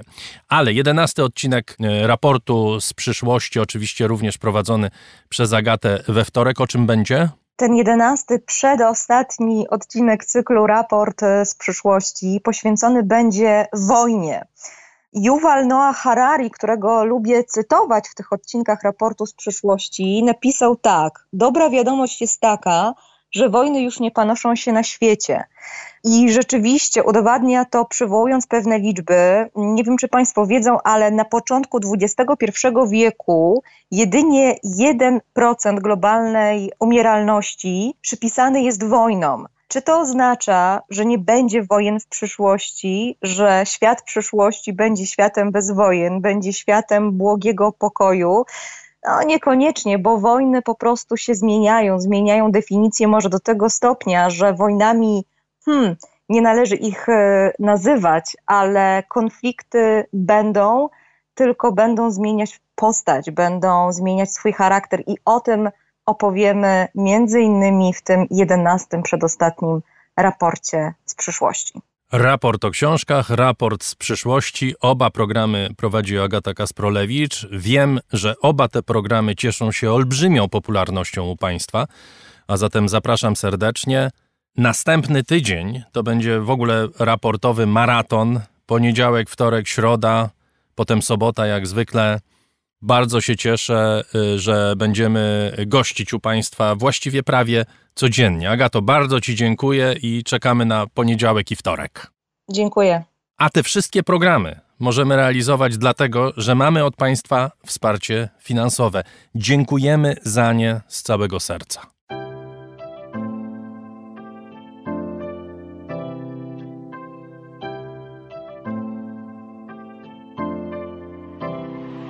Raport o stanie świata od marca 2020 roku rozwija się dzięki Państwa zaangażowaniu i szczodrości.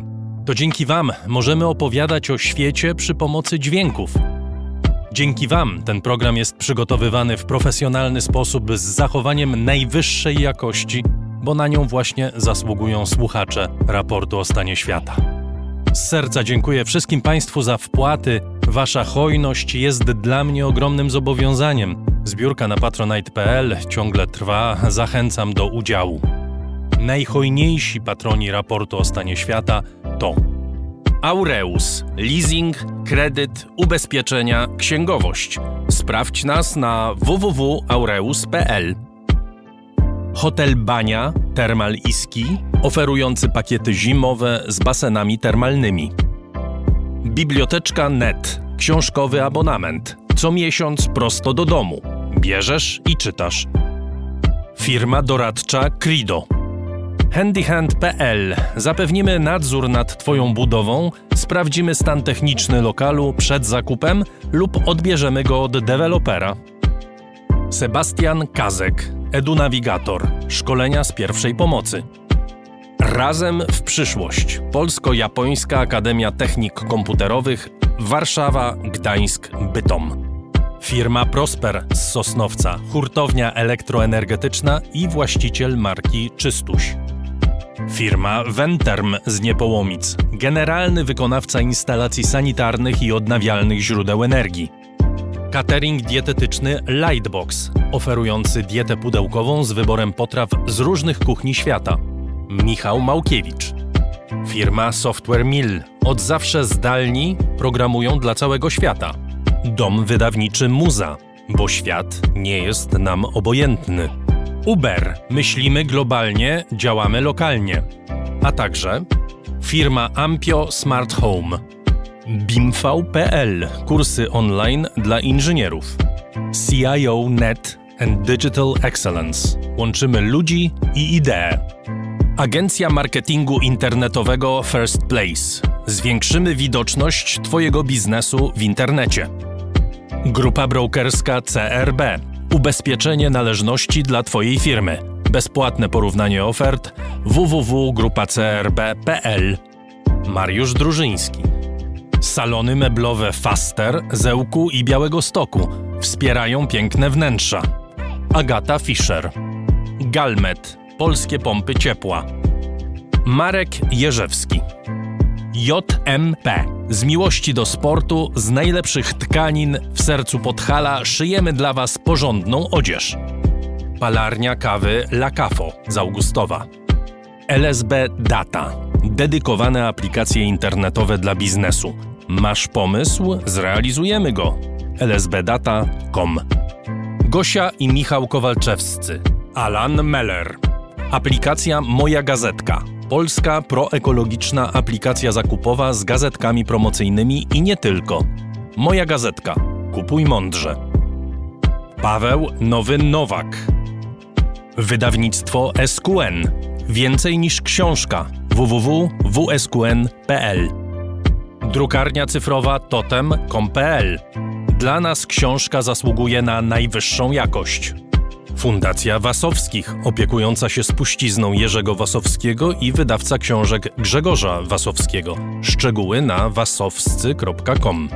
Wayman oprogramowanie wspomagające firmy inżynieryjne w zarządzaniu projektami, stworzone przez polskich inżynierów dla sektora projektowego. www.wayman Software. Dziękuję bardzo. To dzięki Państwu mamy raport o stanie świata.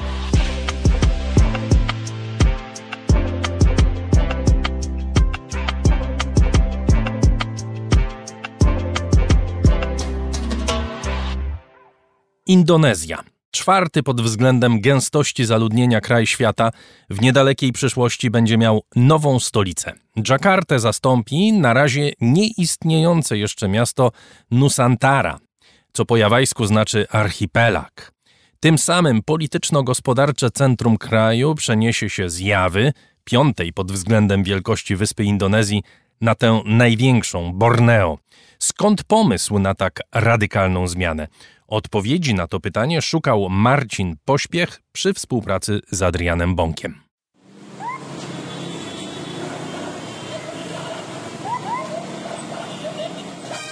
By przekonać się, jak wygląda prawdziwe życie w Dżakarcie, najlepiej wsiąść do taksówki i spróbować pokonać nią dowolną odległość.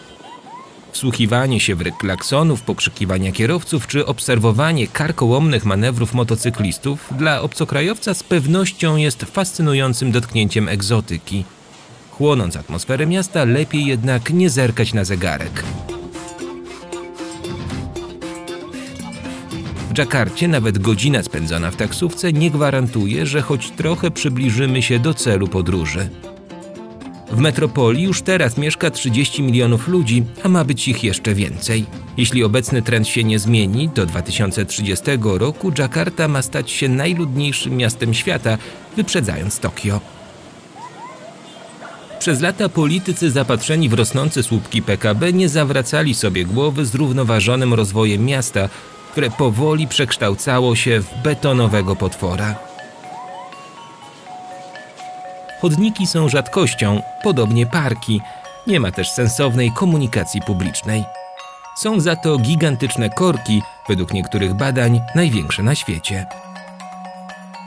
Jest nawet macet, słowo określające sznur stojących bez ruchu samochodów. Potężnym problemem jest też smog, który w 70% generowany jest przez transport. Poza wyzwaniami związanymi z powietrzem i drogami jest jeszcze morze. Dżakartę, zwaną wtedy Batawią, holenderscy kolonialiści założyli na bagnach. Niekontrolowany rozrost miasta sprawił, że indonezyjska stolica stała się najszybciej tonącym miastem świata. Niektóre dzielnice rocznie zapadają się o 25 cm. Dla porównania, Wenecja zapada się o 2 mm. Sytuację pogarszają ulewne deszcze, które mogą trwać nawet pół roku. Mówi ekspert Polskiego Instytutu Spraw Międzynarodowych Damian Wnukowski. Coraz większa część miasta jest już poniżej poziomu morza. Samo miasto jest położone na takim bagiennym obszarze przy Morzu Jawajskim i też dużo rzek płynie przez miasto i w, w, jego okolicach, przez co ten teren jest bardzo namokły i także przez to, że duża część populacji miasta używa wód gruntowych bardzo często do właściwie wszystkich czynności życiowych, łącznie z, z piciem tej wody, więc też wypłukiwanie tej wody powoduje osadzanie się lądu. I te kilka czynników razem powoduje, że Jakarta coraz bardziej no, tonie w, i w perspektywie do 2050 roku mniej więcej już większość, większość miasta może być poniżej poziomu, poziomu morza i może być po prostu pod wodą i często występujące powodzie będą powodowały coraz większe spustoszenie.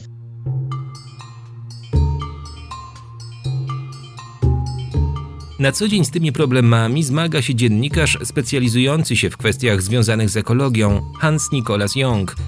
W Dżakarcie mieszka od urodzenia. W rozmowie z raportem miasto porównuje do duriana, owocu o zapachu gnijącego mięsa, którego publiczne spożywanie ze względu na woń zakazane jest na przykład w Singapurze.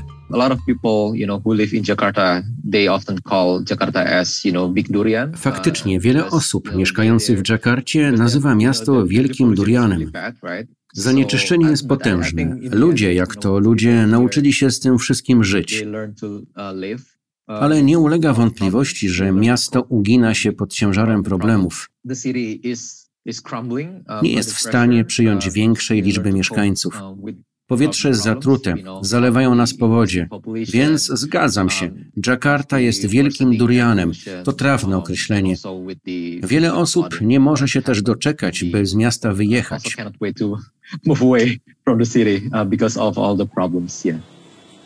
Przeciwnicy przeniesienia stolicy przypominają, że z równie potężnymi co Dżakarta problemami w latach 60. ubiegłego wieku zmagało się Tokio przeciwieństwie do indonezyjskiego rządu, ten japoński postanowił miasto ratować zamiast je porzucić. Sprawa nie jest jednak tak oczywista, mówi profesor Emma Colven z Uniwersytetu w Oklahomie, autorka analiz poświęconych Dżakarcie. Można cynicznie powiedzieć, że władze chcą po prostu odsunąć problem od siebie, zamiast się z nim zmierzyć. Ale moim zdaniem, uczciwie oceniając sytuację, celem tej operacji nie jest tylko przeniesienie stolicy w inne miejsce ale też zmniejszenie presji środowiskowej, z jaką zmaga się teraz Dżakarta. Decyzja władz wcale nie musi oznaczać, że miasto zostanie porzucone na pastwę morza, chociaż oczywiście rozumiem, że wiele osób tego właśnie się obawia.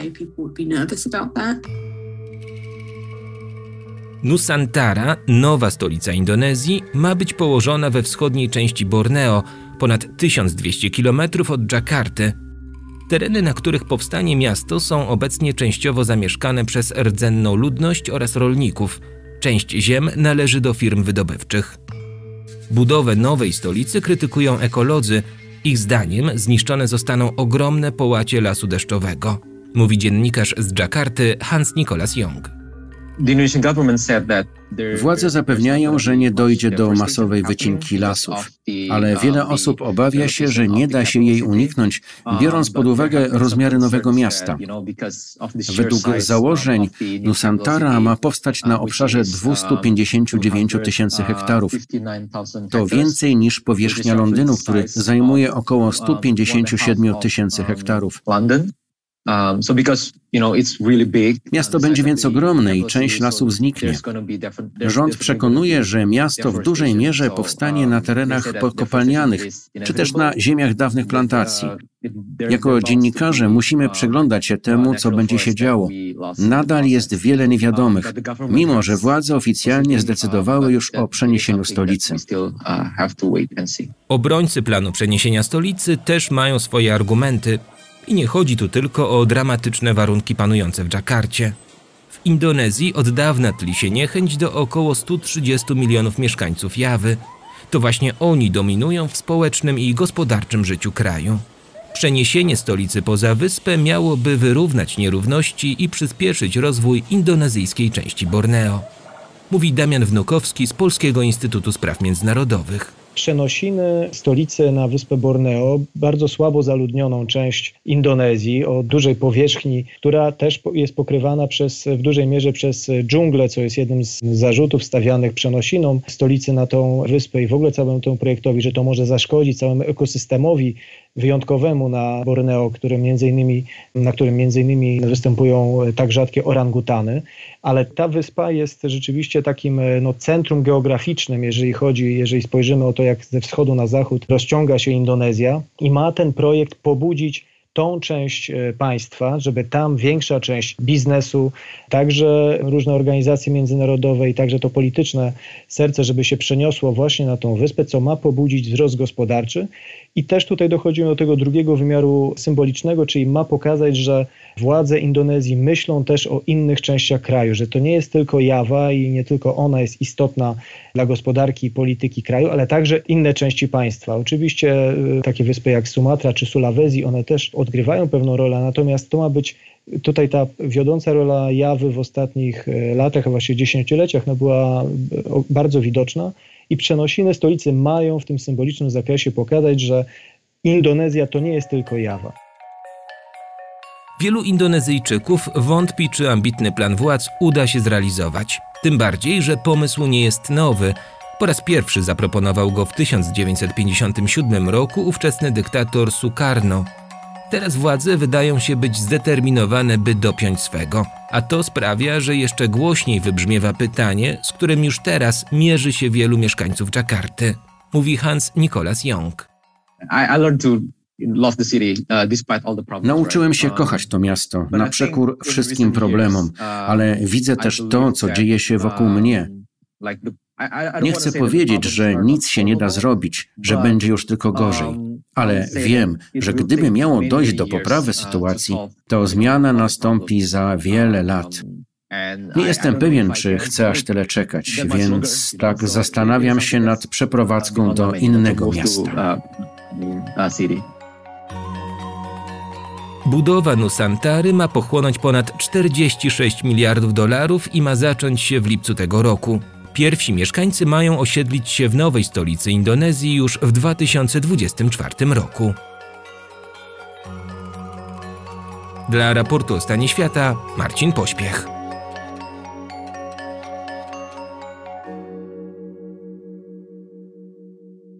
Wracamy do konfliktu, który w mediach być może wygasa, ale w rzeczywistości wręcz przeciwnie. Trwająca od siedmiu lat wojna domowa w Jemenie pochłonęła według ocen ONZ prawie 380 tysięcy ofiar.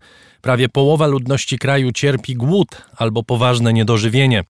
W październiku z kraju zostali wycofani ONZ-owscy obserwatorzy humanitarni, co znacząco wpłynęło na zwiększenie liczby ofiar a pomoc dla ofiar wojny dociera z ogromną trudnością. Zresztą 70% ofiar tej wojny to dzieci. To znowu oceny ONZ-u. Świat przyzwyczaja się do tej wojny. Jedyne, co wzbudza okresowo zainteresowanie, to zmiana jej rytmu. I taka zmiana nastąpiła w styczniu, gdy antyrządowi rebelianci Huti zaatakowali cele w Abu Dhabi. Odwetowa akcja Arabii Saudyjskiej wywołała kolejne ofiary, zaatakowane zostało więzienie, lotnisko, instytucje publiczne, szpitale, szkoły. Ostatecznie okazuje się, że styczeń 2022 roku jest najbardziej tragicznym, jeśli chodzi o liczbę ofiar, miesiącem od początku wojny, 7 lat temu. Jest z nami Jan Natkański, były ambasador Polski w Egipcie i Sudanie, znawca Bliskiego Wschodu. Witam pana serdecznie. Dzień dobry panu, dzień dobry państwu. Niestety to jest jeden z tych konfliktów, który wymaga od nas tego, żebyśmy zaczęli od Adama i Ewy, właściwie każdą rozmowę. Kto walczy z kim? To, co pan wspomniał, konflikt jest na dobrą sprawę przez media na świecie w znacznej mierze zapomniany, bo on tak długo już trwa. Są też inne konflikty w regionie, mm, ale przestały być tak krwawe jak ten, w tej chwili zwłaszcza, to nasilenie ostatnimi laty. E, konflikt rozpoczął się e, wewnętrznie w ramach wiosny arabskiej, kiedy rozpoczęły się demonstracje przeciw panującemu przez 30 lat prezydentowi. Na początek nie miał e, chęci odejść. Rada Współpracy Państw Zatoki, te sześć monarchii, trochę go do tego zmusiło, a w zasadzie to zmusił go do tego zamach w meczecie w trakcie modlitwy, kiedy on został ranny, ale jego wielu współpracowników zginęło. To było w 2011 roku.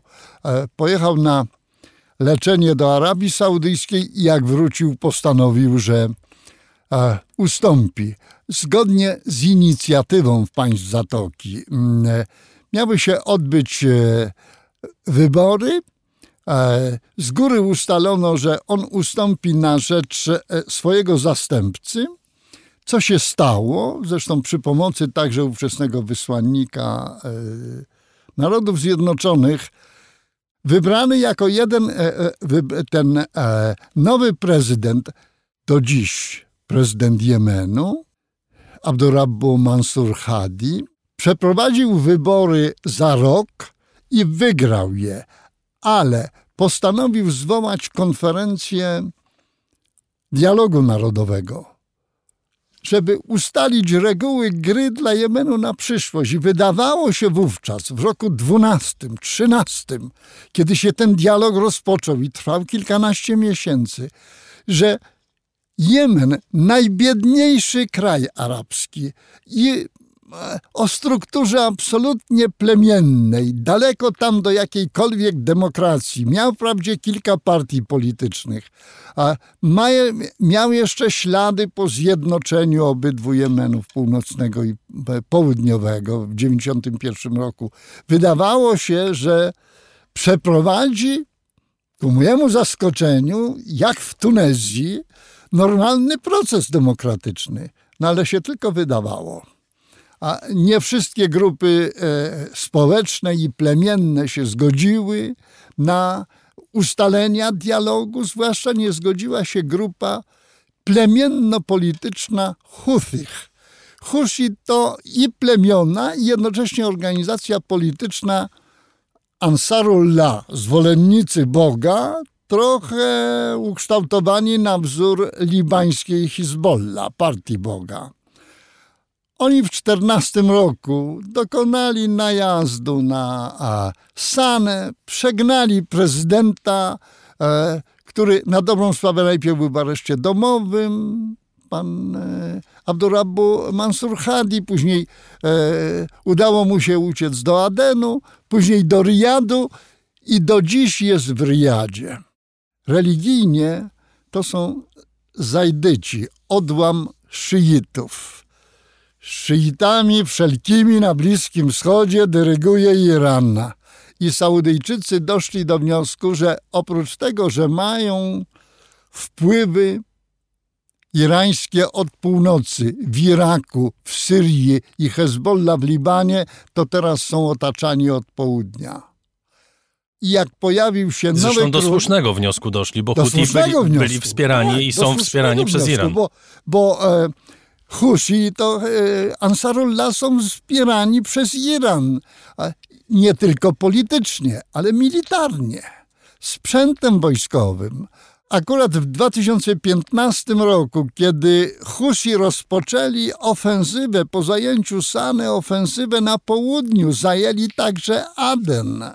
Saudyjczycy wyciągnęli praktyczne konsekwencje z tej sytuacji, zwłaszcza, że nastąpiła zmiana na tronie w Arabii Saudyjskiej, a rządy na dobrą sprawę objął młody następca tronu Mohammed Ben Salman i on w końcu marca 2015 roku rozpoczął wojnę, ale to wojnę na pełną skalę.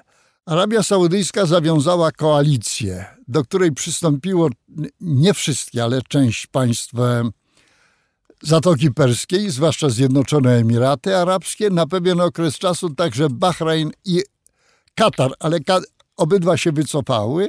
Do tego dołączył się Sudan, wysyłając, jedni powiadają kilkanaście tysięcy żołnierzy, inni powiadają 30 tysięcy żołnierzy na zasadach merkantylnych, stricte. Zapraszano Egipt. Egipt w koalicji uczestniczył tylko przez parę miesięcy patrolowymi samolotami wojskowymi. I ta wojna trwa do dziś. Jeśli jesteśmy przy państwach, które biorą czynny udział w tej wojnie, no to trzeba pamiętać o mentorze i y, właściwie współpracowniku Arabii Saudyjskiej, czyli Stanach Zjednoczonych, które dostarczają broń Arabii i które pośrednio w tej wojnie biorą udział, bo bez tej broni Arabia Saudyjska by nie atakowała Hutich w takiej skali, w jakiej to robi. To się zgadza. Ja nie mam najnowszych danych, ale pamiętam z lektur, że za pierwsze półtorej dekady XXI wieku, czyli za lata 2000-2015, Arabia Saudyjska zakupiła broni za 57 miliardów dolarów. To są dane Sztokholmskiego Instytutu Badań nad Pokojem. Gro to broń amerykańska, ale także dostarczają tam e, swoją broń Francuzi, e, czołgi Leclerc, a e, samoloty Mirage, a tankowce w powietrzu, a artyleria ciężka, Brytyjczycy, Niemcy, najwięcej Amerykanie. Ale w miarę trwania działań zbrojnych oczywiście rozpoczęły się e, głosy protestów w państwach zachodnich, w tym w Stanach Zjednoczonych. Stany Zjednoczone nie przerwały e, dostaw, mimo że kongres uchwalił taką uchwałę o zaprzestaniu pomocy militarnej.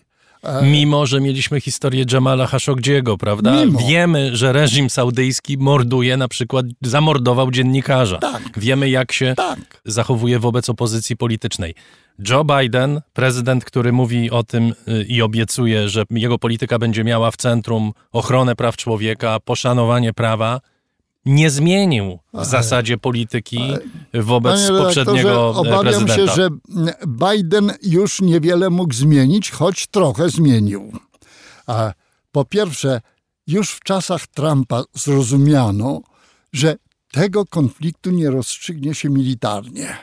To jeszcze Mike Pompeo namawiał Saudyjczyków i swoimi kanałami Husich do bezpośrednich kontaktów w Omanie.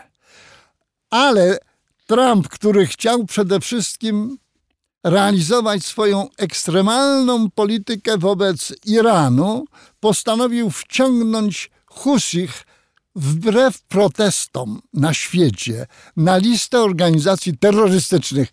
Dlaczego e, były protesty?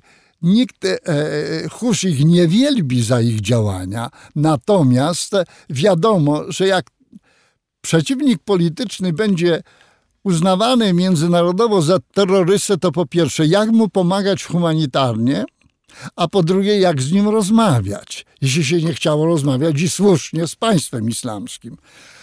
Biden cofnął tę decyzję Trumpa. Biden mianował doświadczonego dyplomatę, który swoje, swoją e, karierę w znakomitej części spędził na Bliskim Wschodzie, jako specjalnego wysłannika Stanów Zjednoczonych do, e, do e, spraw Jemenu. Otóż pan Timothy Linder King wielokrotnie jeździł już za administracji Bidena na Bliski Wschód. Mało, spotykał się z Husimi w Omanie. Do jego działań dołączył ówczesny doświadczony dyplomata brytyjski mm, Martin Griffith jako wysłannik ONZ-u. Jedyne co zrobiono, to jeszcze za Griffitha, zanim amerykański wysłannik się pojawił, to Griffithowi udało się e, ściągnąć obydwie delegacje do Sztokholmu w końcu 2018 e, roku i zawarto pierwsze porozumienie między Husimi, a czego ono dotyczyło? Rozejmu, przekazania nadzoru w porcie Hodeida obserwatorom ONZ-owskim, którymi najpierw dowodził generał holenderski, później duński, ponieważ przez ten port przechodzi 70% dostaw, import, eksport, ale tyle samo pomocy humanitarnej, a tam walki trwały. Drugi punkt był wymiana jeńców. Nawet obydwie strony przedstawiły listy. Rządowa 8,5 tysiąca, Husi 7,5 tysiąca. Nie do końca to zostało zrealizowane, ale jacyś jeńcy zostali wymienieni. Panie ambasadorze, mamy mniej więcej jasność. To jest wojna, która toczy się, pewnie również dlatego, że nie ma strony, która jest w stanie ją wygrać. To znaczy to, co Mike Pompeo mówił, prawdopodobnie jest prawdą, że po prostu są takie wojny, których nie da się wygrać. Żadna ze stron nie jest na tyle silna, żeby ją wygrać. E, przez długi czas w Kolumbii taka wojna trwała, prawda? Przez kilka dekad. Ale e, porozmawiajmy o sytuacji humanitarnej, bo my e, rozmawiamy o polityce. Nie wolno nam abstrahować i nie można abstrahować od tego, co się dzieje z tymi ludźmi, bo to jest poważny kraj, wiele milionów ludzi, którzy, y, no mniej więcej połowa, to jest 16-17 milionów ludzi, jak ocenia y, ONZ, znajduje się w stanie skrajnego zagłodzenia albo w sytuacji, w której no, w zasadzie nie ma żadnych szans na to, żeby oni normalnie żyli y, w tym pokoleniu, a może i w następnym. ONZ, która dość często się zajmuje, ale tak w takiej formie, jak to się odbywają debaty w Radzie Bezpieczeństwa, gdzie członkowie Rady, e, zarówno e, ci stali, jak i, a zwłaszcza stali, są skłóceni, mają inne interesy. Ale ONZ bodajże w 18 roku oceniła sytuację w Jemenie jako największą katastrofę humanitarną w historii ludzkości współcześnie. A bo oprócz wspomnianych przez Pana zabitych w, w tych, e, w tych działaniach zbrojnych 370-380 tysięcy, to saudyjskie naloty niszczą totalnie po pierwsze infrastrukturę Jemenu, a po drugie są niecelne. W 18 roku trafiono autobusy przemieszczające się w tej y, prowincji Husich Saada. Okazało się, że samochody, że te autokary nie wiozą sił zbrojnych, tylko dzieci. Zginęło 50 parę, rannych 70 parę. To, co pan wspomniał, e, ataki na więzienia, atak na obóz jeniecki Husich na południu, w okolicach e, Adenu około 100 ofiar śmiertelnych. Dysponujący nowoczesną bronią Saudyjczycy nie potrafią się nią posługiwać. Te ataki są niecelne, nietrafne. Ile szkody narobiono przy w ostatnich dwóch latach, właściwie to od e, lutego ubiegłego roku, przez czyli prawie przez ostatni rok, toczy się wielka batalia o taką prowincję Ma'rib. To jest prowincja na e, wschód od Sany, ale ona ma zasadnicze znaczenie polityczne i gospodarcze. Tam są główne złoża ropy i gazu jemeńskiego. Jeśli Husi zdobędą tę prowincję, to w zasadzie dominują nad, nad dawnym północnym Jemenem. W tych walkach uczestniczą siły jemeńskie z jednej i z drugiej strony. Ze strony Husich jednolite, z, z drugiej strony skłócone. Siły rządu tego legalnego, który jest w Riadzie, jak i siły południowego Jemenu, tak zwanej tymczasowej Rady Południa, która chce odtworzyć południowy Jemen jako Czyli to są separatyści. I codziennie, codziennie jest od kilkunastu do kilkudziesięciu nalotów na tę prowincję. To jakie tam są skutki humanitarne? Powiada się, że dwie trzecie z prawie 30-milionowej ludności Jemenu potrzebuje pomocy e, humanitarnej, żeby przeżyć żywnościowo. UNICEF alarmuje, że blisko pół miliona dzieci jest niedożywionych i nie ma tej pomocy. Po pierwsze, z tą pomocą jest trudno, żeby ją dostarczyć, ale ja obawiam się, że tam długie ręce do tej pomocy mają ludzie po obydwu stronach, mimo że za pomoc faktycznie płaci. Ja nie znam najnowszych danych, ale z końca ubiegłej dekady to dla Światowego Programu Żywnościowego i dla agent ONZ to Saudyjczycy i Emiraty płaciły rocznie około 4 miliardów dolarów. Mówił pan o e, nalotach e, Saudów. Houthi organizują naloty dronowe, jak rozumiem, przede wszystkim na cele już także w Arabii Saudyjskiej, ale przede wszystkim w Zjednoczonych Emiratach. Ta broń pochodzi z Iranu, czy skąd oni mają tą broń? Jestem przekonany, że z Iranu, choć mogą mieć kupioną broń także północno-koreańską i, i chińską na rynku. Ale znakomita część to na pewno pochodzi e, z Iranu. Są zresztą irańscy doradcy u Husich. Powiada się, że są także doradcy z Hezbollah, pobratymczego ugrupowania e, w Libanie. Od 2018 roku rozpoczęły się naloty najpierw dronów, a później rakiet balistycznych. To wszystko jest z zewnątrz, przecież tego nie produkują. E, Husi, z jeśli chodzi o broń w wojnie konwencjonalnej, to dysponują całym arsenałem byłego prezydenta Ali Abdallah Saleha, y, który za, zakupy robił wszędzie, ale głównie była to broń najpierw radziecka, a później rosyjska. Natomiast drony i rakiety to, są, to jest zupełnie co nowe, coś nowego. Najpierw były tylko pograniczne saudyjskie prowincje. Asir, Jizan, Nizan, one były zagrożone. Ale były również naloty na Riyad, naloty na Jeddah, naloty na to lotnisko, duże lotnisko na południu e, Arabii Saudyjskiej, Abha. Ostatni był przedwczoraj.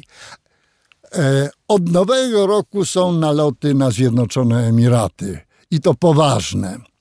Co z tym powiedzmy e, zrobią uczestnicy wojny, mimo ciągłych apeli, mimo prób podejmowanych przez tych obydwu wysłanników, amerykańskiego Linder Kinga i nowego ONZ-owskiego, którym został były ambasador Unii Europejskiej w Jemenie, szwedzki dyplomata Hans Grundberg. Czy coś z tego wyjdzie? Nie wiadomo. No właśnie, co dalej będzie z tą wojną, bo wspomniał pan o ONZ-cie, które w zasadzie no, jest kompletnie niesprawczy w tej dziedzinie, ale sprawczy jest w tworzeniu różnych perspektyw. Ja znalazłem takie perspektywy, które dotyczą 2030 roku. Że ta wojna może trwać do 2030 roku, czyli praktycznie oznaczałoby to, że całe pokolenie ludzi, dzieci, które Nie się będzie rodziły. znać niczego innego. nie będzie znać niczego innego. Dzieci, które się rodziły w 2004-2005 roku, dochodząc do wieku, nie wiem, 10, 80 lat, y, będą przez kolejne 10-15 lat żyć e, w okresie wojny. Czy są jakieś inne perspektywy? Czy ktoś może powstrzymać Ja myślę, ten, ten, ten, to ja szaleństwo? Myśl, ja, panie redaktorze, widzę takie dwie iskierki nadziei, tylko one są bardzo wątłe. To są rozmowy w Wiedniu z Iranem na temat przywrócenia mm, porozumienia nuklearnego. Bo tylko Iran może powstrzymać bo, Hutich. bo tylko Iran może powstrzymać. I drugie, przy pośrednictwie irackim były już chyba trzy czy cztery rundy rozmów saudyjsko-irańskich w Bagdadzie. Te dwa kraje nie mogą się porozumieć, jeśli nie zakończą tego konfliktu, bo to jest konflikt by proxys, za podsta- podstawione osoby. To jest konflikt irańsko-saudyjski wyniszczający do ostatniego Jemeńczyka. Jeśli te, dwie, te dwie, dwa kanały rozmów powiodłyby się, to jest nadzieja że dojdzie do jakiegoś uregulowania przede wszystkim między Iranem i Arabią Saudyjską z bezpośrednim wpływem na uspokojenie sytuacji w Jemenie. Bardzo dziękuję. Jan Natkański, były ambasador Polski w Egipcie i Sudanie, był gościem raportu o stanie świata. Dziękuję bardzo. Teraz czas na spotkanie z naszym specjalistą od dobrych wiadomości.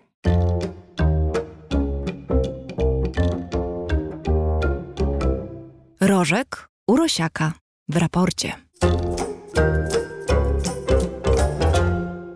Tomasz Rożek jest z nami, gospodarz kanału Nauka to Lubię. Witam cię, Tomku.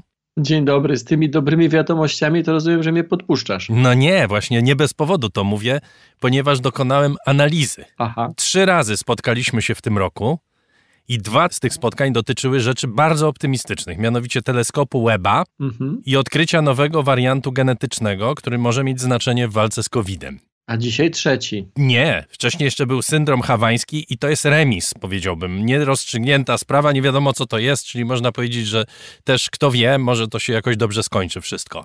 Dobrze, że nie analizowałeś roku poprzedniego. Analizowałem, ale zachowam dla siebie No wynik moich badań dogłębnych. Ale dzisiaj mamy kolejny powód do radości, bo mm, mamy 75% optymizmu, 25% pesymizmu. Myślę, że możemy sobie pogratulować. Dlatego mm, się przy tym zatrzymałem, bo często słyszę od słuchaczy, że raport jest y, kroniką czasu y, zarazy, różnych katastrof, a dobrze odkryć, że kiedy rozmawiamy o sprawach naukowych czy sprawach związanych nawet ze zdrowiem, to czasami mamy też dobre wiadomości, w związku z tym brawo my. Bardzo się staram, w każdym razie. I właśnie dzisiaj idziemy za ciosem, porozmawiamy o rozwiązaniu jednego z najważniejszych problemów ludzkości, mianowicie dostępu do czystej energii.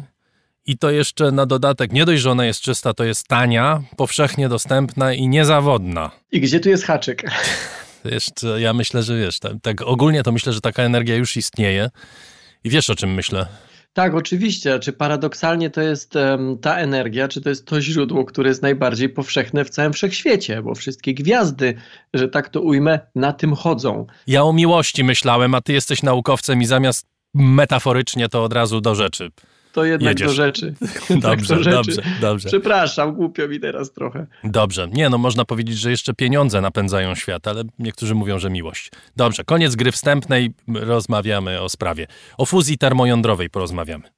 Tak, no właśnie myśląc, że mówisz o fuzji termojądrowej jako tej energii, która napędza świat, już trochę zacząłem, bo rzeczywiście jest tak, że wszystkie gwiazdy, mm, cały wszechświat, to, że widzimy w ogóle, w ogóle widzimy cokolwiek, to, że widzimy gwiazdy, ale to, że też widzimy co na przykład teraz mam za oknem, no to zawdzięczamy fuzji termojądrowej, która, mm, która to reakcja reakcja fizyczna, a nie chemiczna, e, bo to trochę jak gdyby inny poziom reakcji, ale która to reakcja zachodzi we wnętrzu każdej gwiazdy i gwieździe dostarcza energii. Nie tylko ta energia no, koncentruje się, czy, czy, czy jest związana z emisją e, tych e, fal, dzięki którym widzimy, ale w ogóle promieniowania. A co to jest w ogóle fuzja termojądrowa? To brzmi strasznie, ale to jest bardzo proste. To jest um, reakcja fuzji termojądrowej, albo czasami mówi się o reakcji syntezy. Polega na tym, że dwa bardzo lekkie atomy zgniatane są w jeden większy. Na przykład dwa wodory w jeden hel. I to brzmi, tak jak mówię, prosto. W pewnym sensie przeciwieństwem reakcji fuzji jądrowej jest reakcja rozszczepienia jądrowego, czyli ogromny atom jądro atomu ogromnego jest rozrywane na dwa kawałki. I z tym mamy do czynienia, to dużo łatwiej jest opanować i kontrolować. I te reakcje rozszczepienia dzieją się w reaktorach jądrowych, które są wybudowane w zasadzie na całej Ziemi od kilkudziesięciu lat przynajmniej. No od, od kilkudziesięciu lat. I to i nad tym panujemy. Rozumiem, że tutaj mamy panujemy. problem rozwiązany. Wiemy, jak to ogarnąć. Nie powiem, że reaktory czy w ogóle elektrownie jądrowe to urządzenia proste, ale na tyle proste, że potrafimy je budować od kilkudziesięciu lat. W przypadku fuzji jądrowej jest trudniej, jest zasadniczo trudniej. Więc tak jak w wielu miejscach na świecie istnieją urządzenia, w których chwilowo można taką reakcję wzbudzić, i na przykład badać. Tak, nie istnieje jeszcze nigdzie urządzenie, które mogłoby być chociaż w jakiejś niewielkiej części taką elektrownią, czyli urządzenie, którym ta fuzja by była podtrzymywana cały czas. No dobrze, to powiedzmy, co się wydarzyło parę dni temu, a przynajmniej o czym poinformowano parę dni temu. Naukowcy europejscy pracujący w Wielkiej Brytanii przy przedsięwzięciu o nazwie Joint European Torus wyprodukowali rekordową ilość energii właśnie podczas fuzji jądrowej. Wygenerowano 59 megajuli energii w ciągu 5 sekund. To brzmi bardzo skromnie, ale to jest ponad dwa razy więcej niż poprzedni rekord, który wynosił 22 joule i który ustanowiono, no trochę czasu minęło, 25 lat temu. Tak. Te 59 megajuli, przeczytałem, to jest mniej więcej tyle samo energii, które by wygenerowało 14 kilo trotylu, gdyby go wysadzić. To rzeczywiście nie brzmi bardzo spektakularnie, ale tutaj zanim wyjaśnię, co się stało, chcę powiedzieć, tak, chcę takiego, tak, takie ogólne stwierdzenie podać, że wbrew temu, co myślę, że większość z nas uważa, e, rewolucje w naukach ścisłych i w technologiach zdarzają się bardzo rzadko. Do przełomów zwykle prawie że zawsze dochodzi po wielu, wielu latach, czasami po dziesiątkach lat żmudnych badań. I w trakcie tych badań to też nie jest tak, że przez kilkadziesiąt lat coś się bada, bada, bada i niewiele z tego wynika, a, później, a później raz któregoś dnia po południu ktoś naciśnie nie ten guzik, co trzeba i nagle bach, wszystko się, wszystko się uwalnia, wszystko się rozwiązuje, wszystkie pytania nagle się znajdują. To są kroki, czasami setki kroków, czasami tysiące kroków. Więc to, o czym dzisiaj mówimy, jest kolejnym krokiem, bardzo ważnym, spektakularnym, ale kolejnym krokiem. To nie jest tak, że od jutra ta technologia już jest pod strzechami. To nie jest tak, że ona będzie za 10 lat. To, co zrobiono, to po raz kolejny pokazano, ale jeszcze bardziej pokazano, że z reakcji fuzji jądrowej można wyciągnąć dużo energii. Dużo nie w rozumieniu takim, że wyciągnięto tyle, żeby, nie wiem, zasilić na przykład całą gospodarkę dużego kraju przez miesiąc, bo tak naprawdę ta liczba nie jest specjalnie spektakularna, ale krok po kroku udaje się tą granicę ciągle przesuwać. Ty mówisz, że to jest połączenie dwóch atomów. Dlaczego to połączenie jest takie trudne i w jaki sposób fizycznie, w jaki sposób technicznie się tego dokonuje? Znalazłem takie słowo tokamak. Tokamak, tak. Prawda? Czyli to jest urządzenie, w którym y, to się odbywa. Na czym to polega? Nie rozwinę tego skrótu, tym bardziej, że ten skrót y, się bierze z rosyjskiej nazwy tego urządzenia, a ja nie znam rosyjskiego jakoś specjalnie płynnie. Dlaczego to jest takie trudne? W największym skrócie dlatego, że jądro atomowe jest, na, jest y, dodatnie, jest naelektryzowane na plus. Jeżeli teraz dwa jądra atomowe do siebie zbliżamy, to one się odpychają. A im bliżej siebie są, tym bardziej się odpychają. Czyli nie ma sposobu na to, żeby zrobić to po dobroci. To trzeba zrobić na siłę. I teraz ta siła we wnętrzu gwiazdy to jest gigantyczne ciśnienie i to jest bardzo, bardzo wysoka temperatura kilkanaście milionów stopni. Na Ziemi absolutnie nie ma szansy, żeby wytworzyć ciśnienie takie, jakie panuje we wnętrzu gwiazdy. W związku z tym. Ani też temperatury. Temperaturę można i na tym Aha. właśnie polega ten trik, że ciśnienia się tak wysokiego nie da wytworzyć, więc musimy to nadrobić temperaturą. I tutaj wchodzimy w problem czysto technologiczny. Trzeba wybudować urządzenie, które wytrzyma w swoim wnętrzu temperaturę idącą w miliony stopni. 150 milionów stopni Celsjusza. Tak, więc e, to jest ten problem.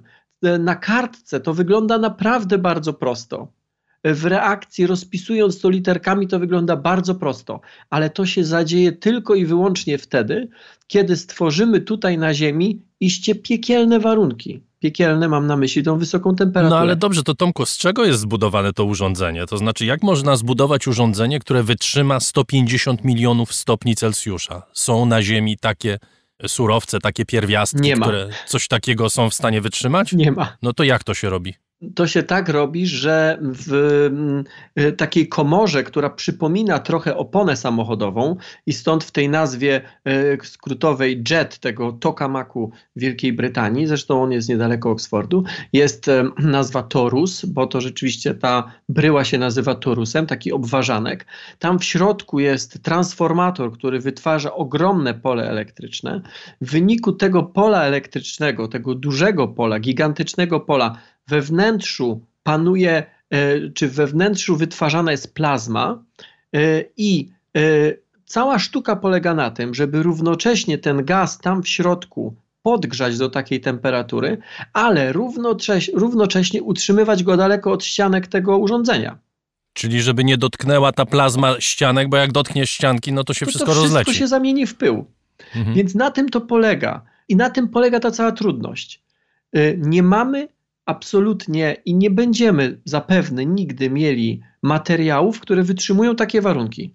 Tym bardziej, że nie mówimy o tym, żeby wytrzymały sekundę czy dwie. Te urządzenia, jeżeli kiedykolwiek mają być e, elektrowniami, to one muszą pracować przez 24 godziny na dobę, przez 7 dni w tygodniu, przez kilkadziesiąt lat.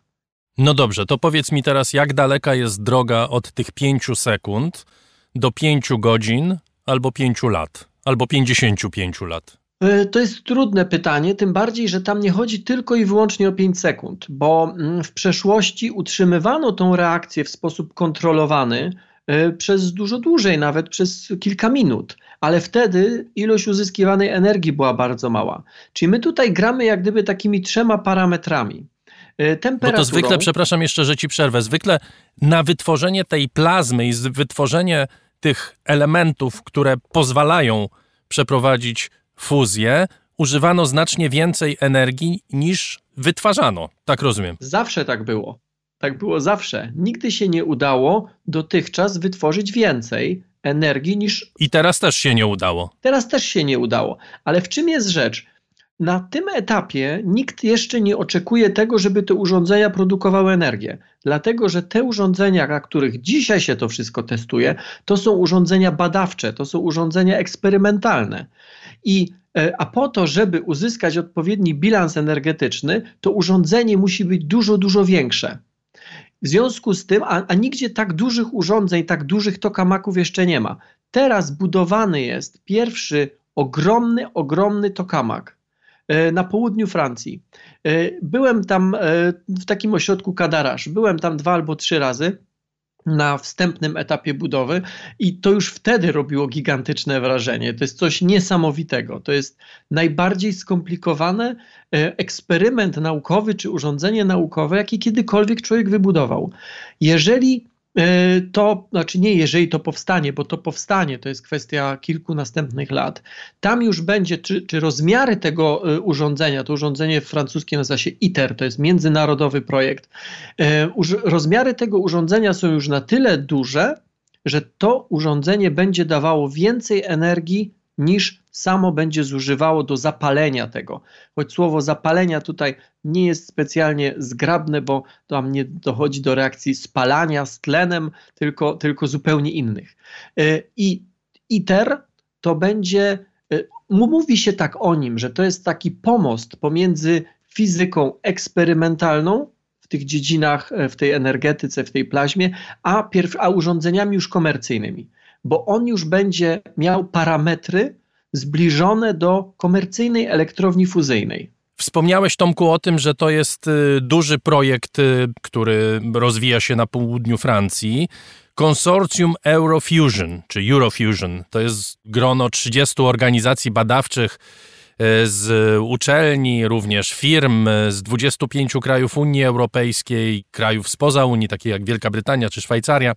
Mnóstwo ekspertów, studentów, badaczy, między innymi Polacy również biorą w tym udział. Tak, Instytut Fizyki Plazmy i Laserowej Mikrosyntezy. Tak. Super. To jest y, europejska odpowiedź na potrzeby energetyczne świata.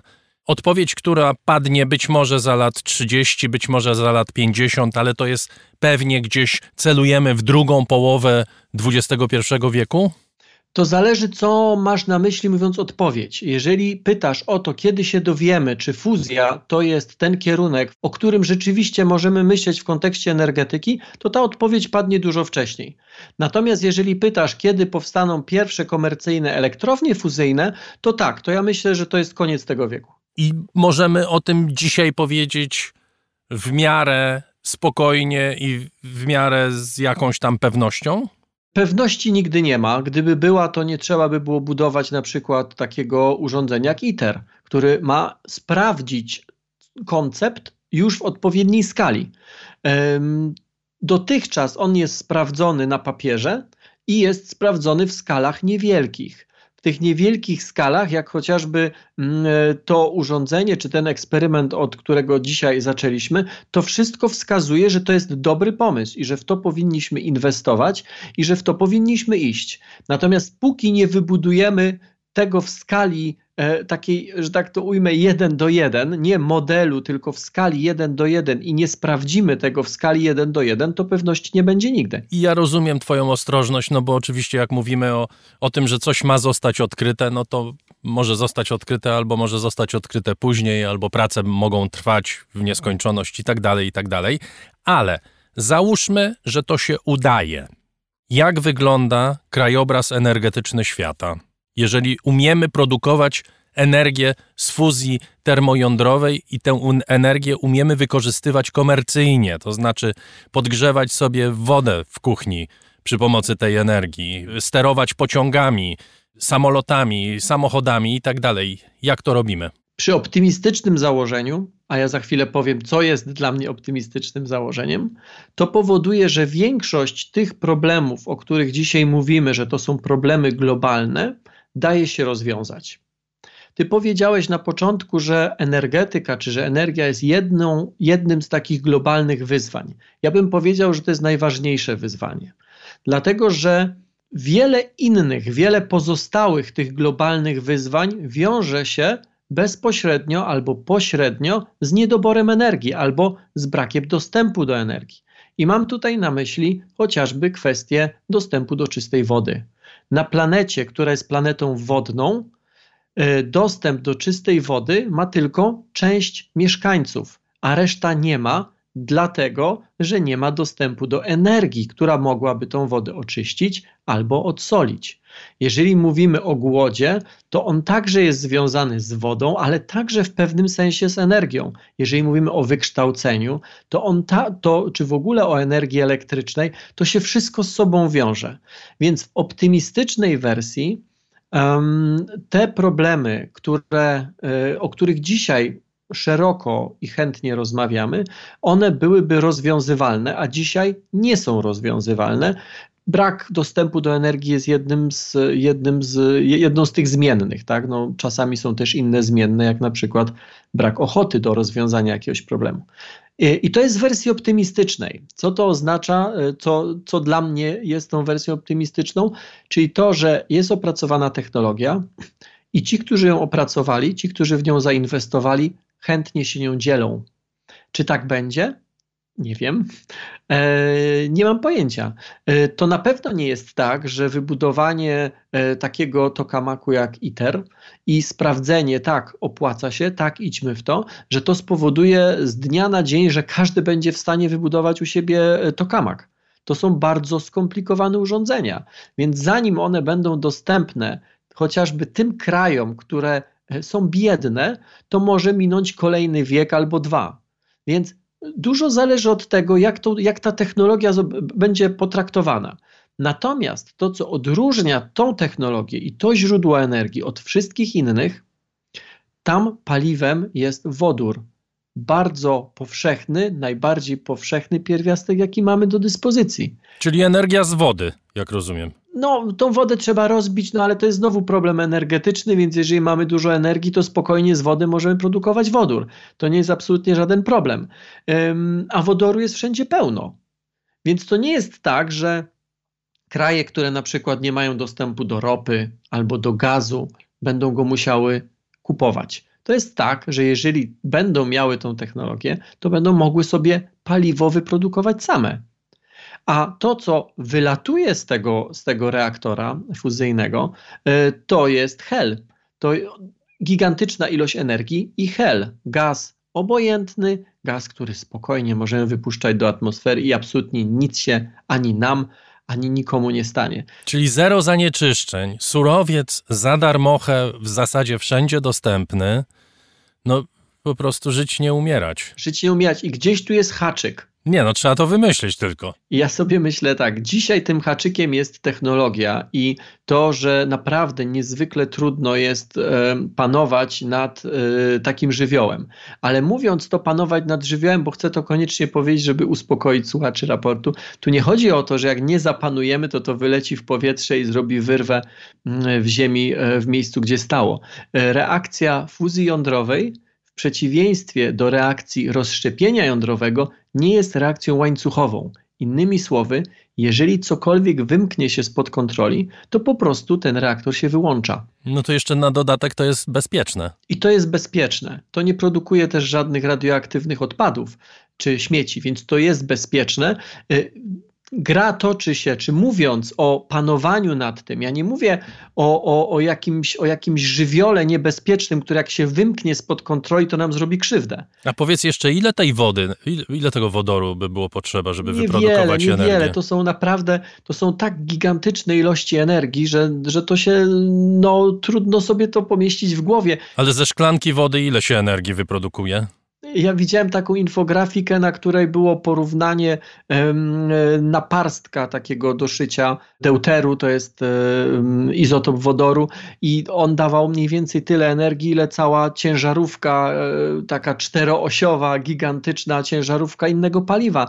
Więc tego wodoru e, naprawdę trzeba bardzo niewiele e, bo ta reakcja syntezy jądrowej, fuzji, ona dostarcza gigantyczne ilości energii. Tomku, miało być optymistycznie, jest optymistycznie. Jest. Bardzo Bardziej dziękuję. optymistycznie się nie da, moim zdaniem. Doktor Tomasz Rożek był gościem raportu o stanie świata i oczywiście następnym razem też będziemy o czymś fajnym rozmawiać. Mam nadzieję, y, równie optymistycznym co dziś. Dziękuję bardzo. Dzięki, do usłyszenia.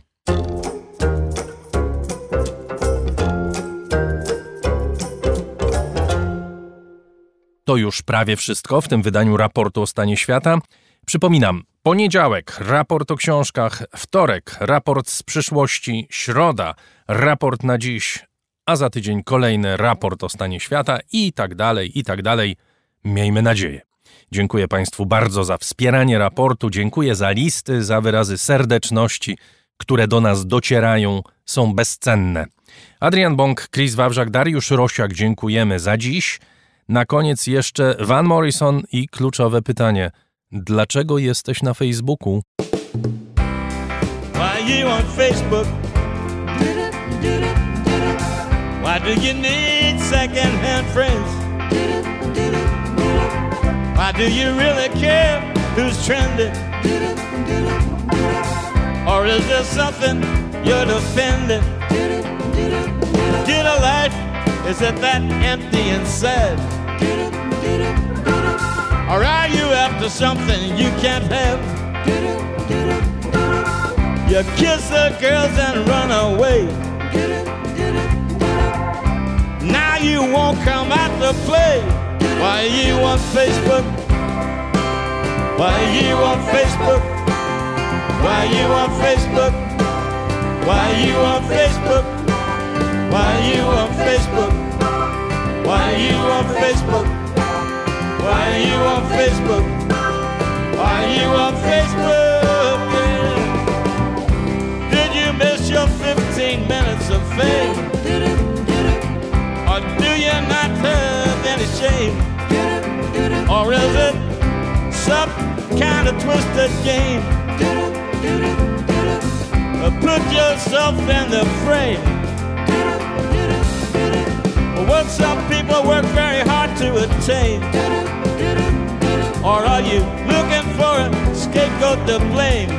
Cause you're a failure again. Why you on Facebook? Why you on Facebook? Why you on Facebook? Why you on Facebook? Why you on Facebook? Why you on Facebook? Why you on Facebook?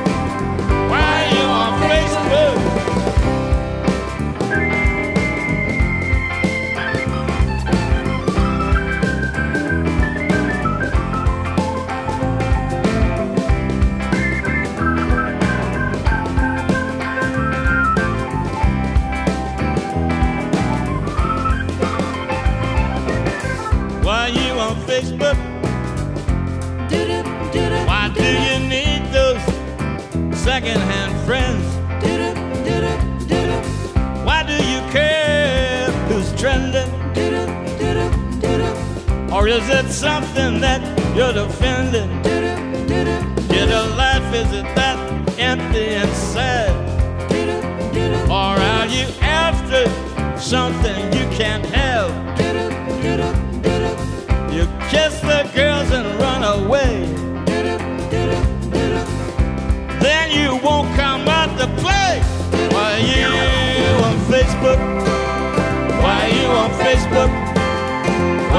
on Facebook? Why you on Facebook? Why you on Facebook? Why you on Facebook? Why you on Facebook? Why you on Facebook? Did you miss your 15 minutes of fame? Don't you have any shame? Or is it just some kind of twisted game?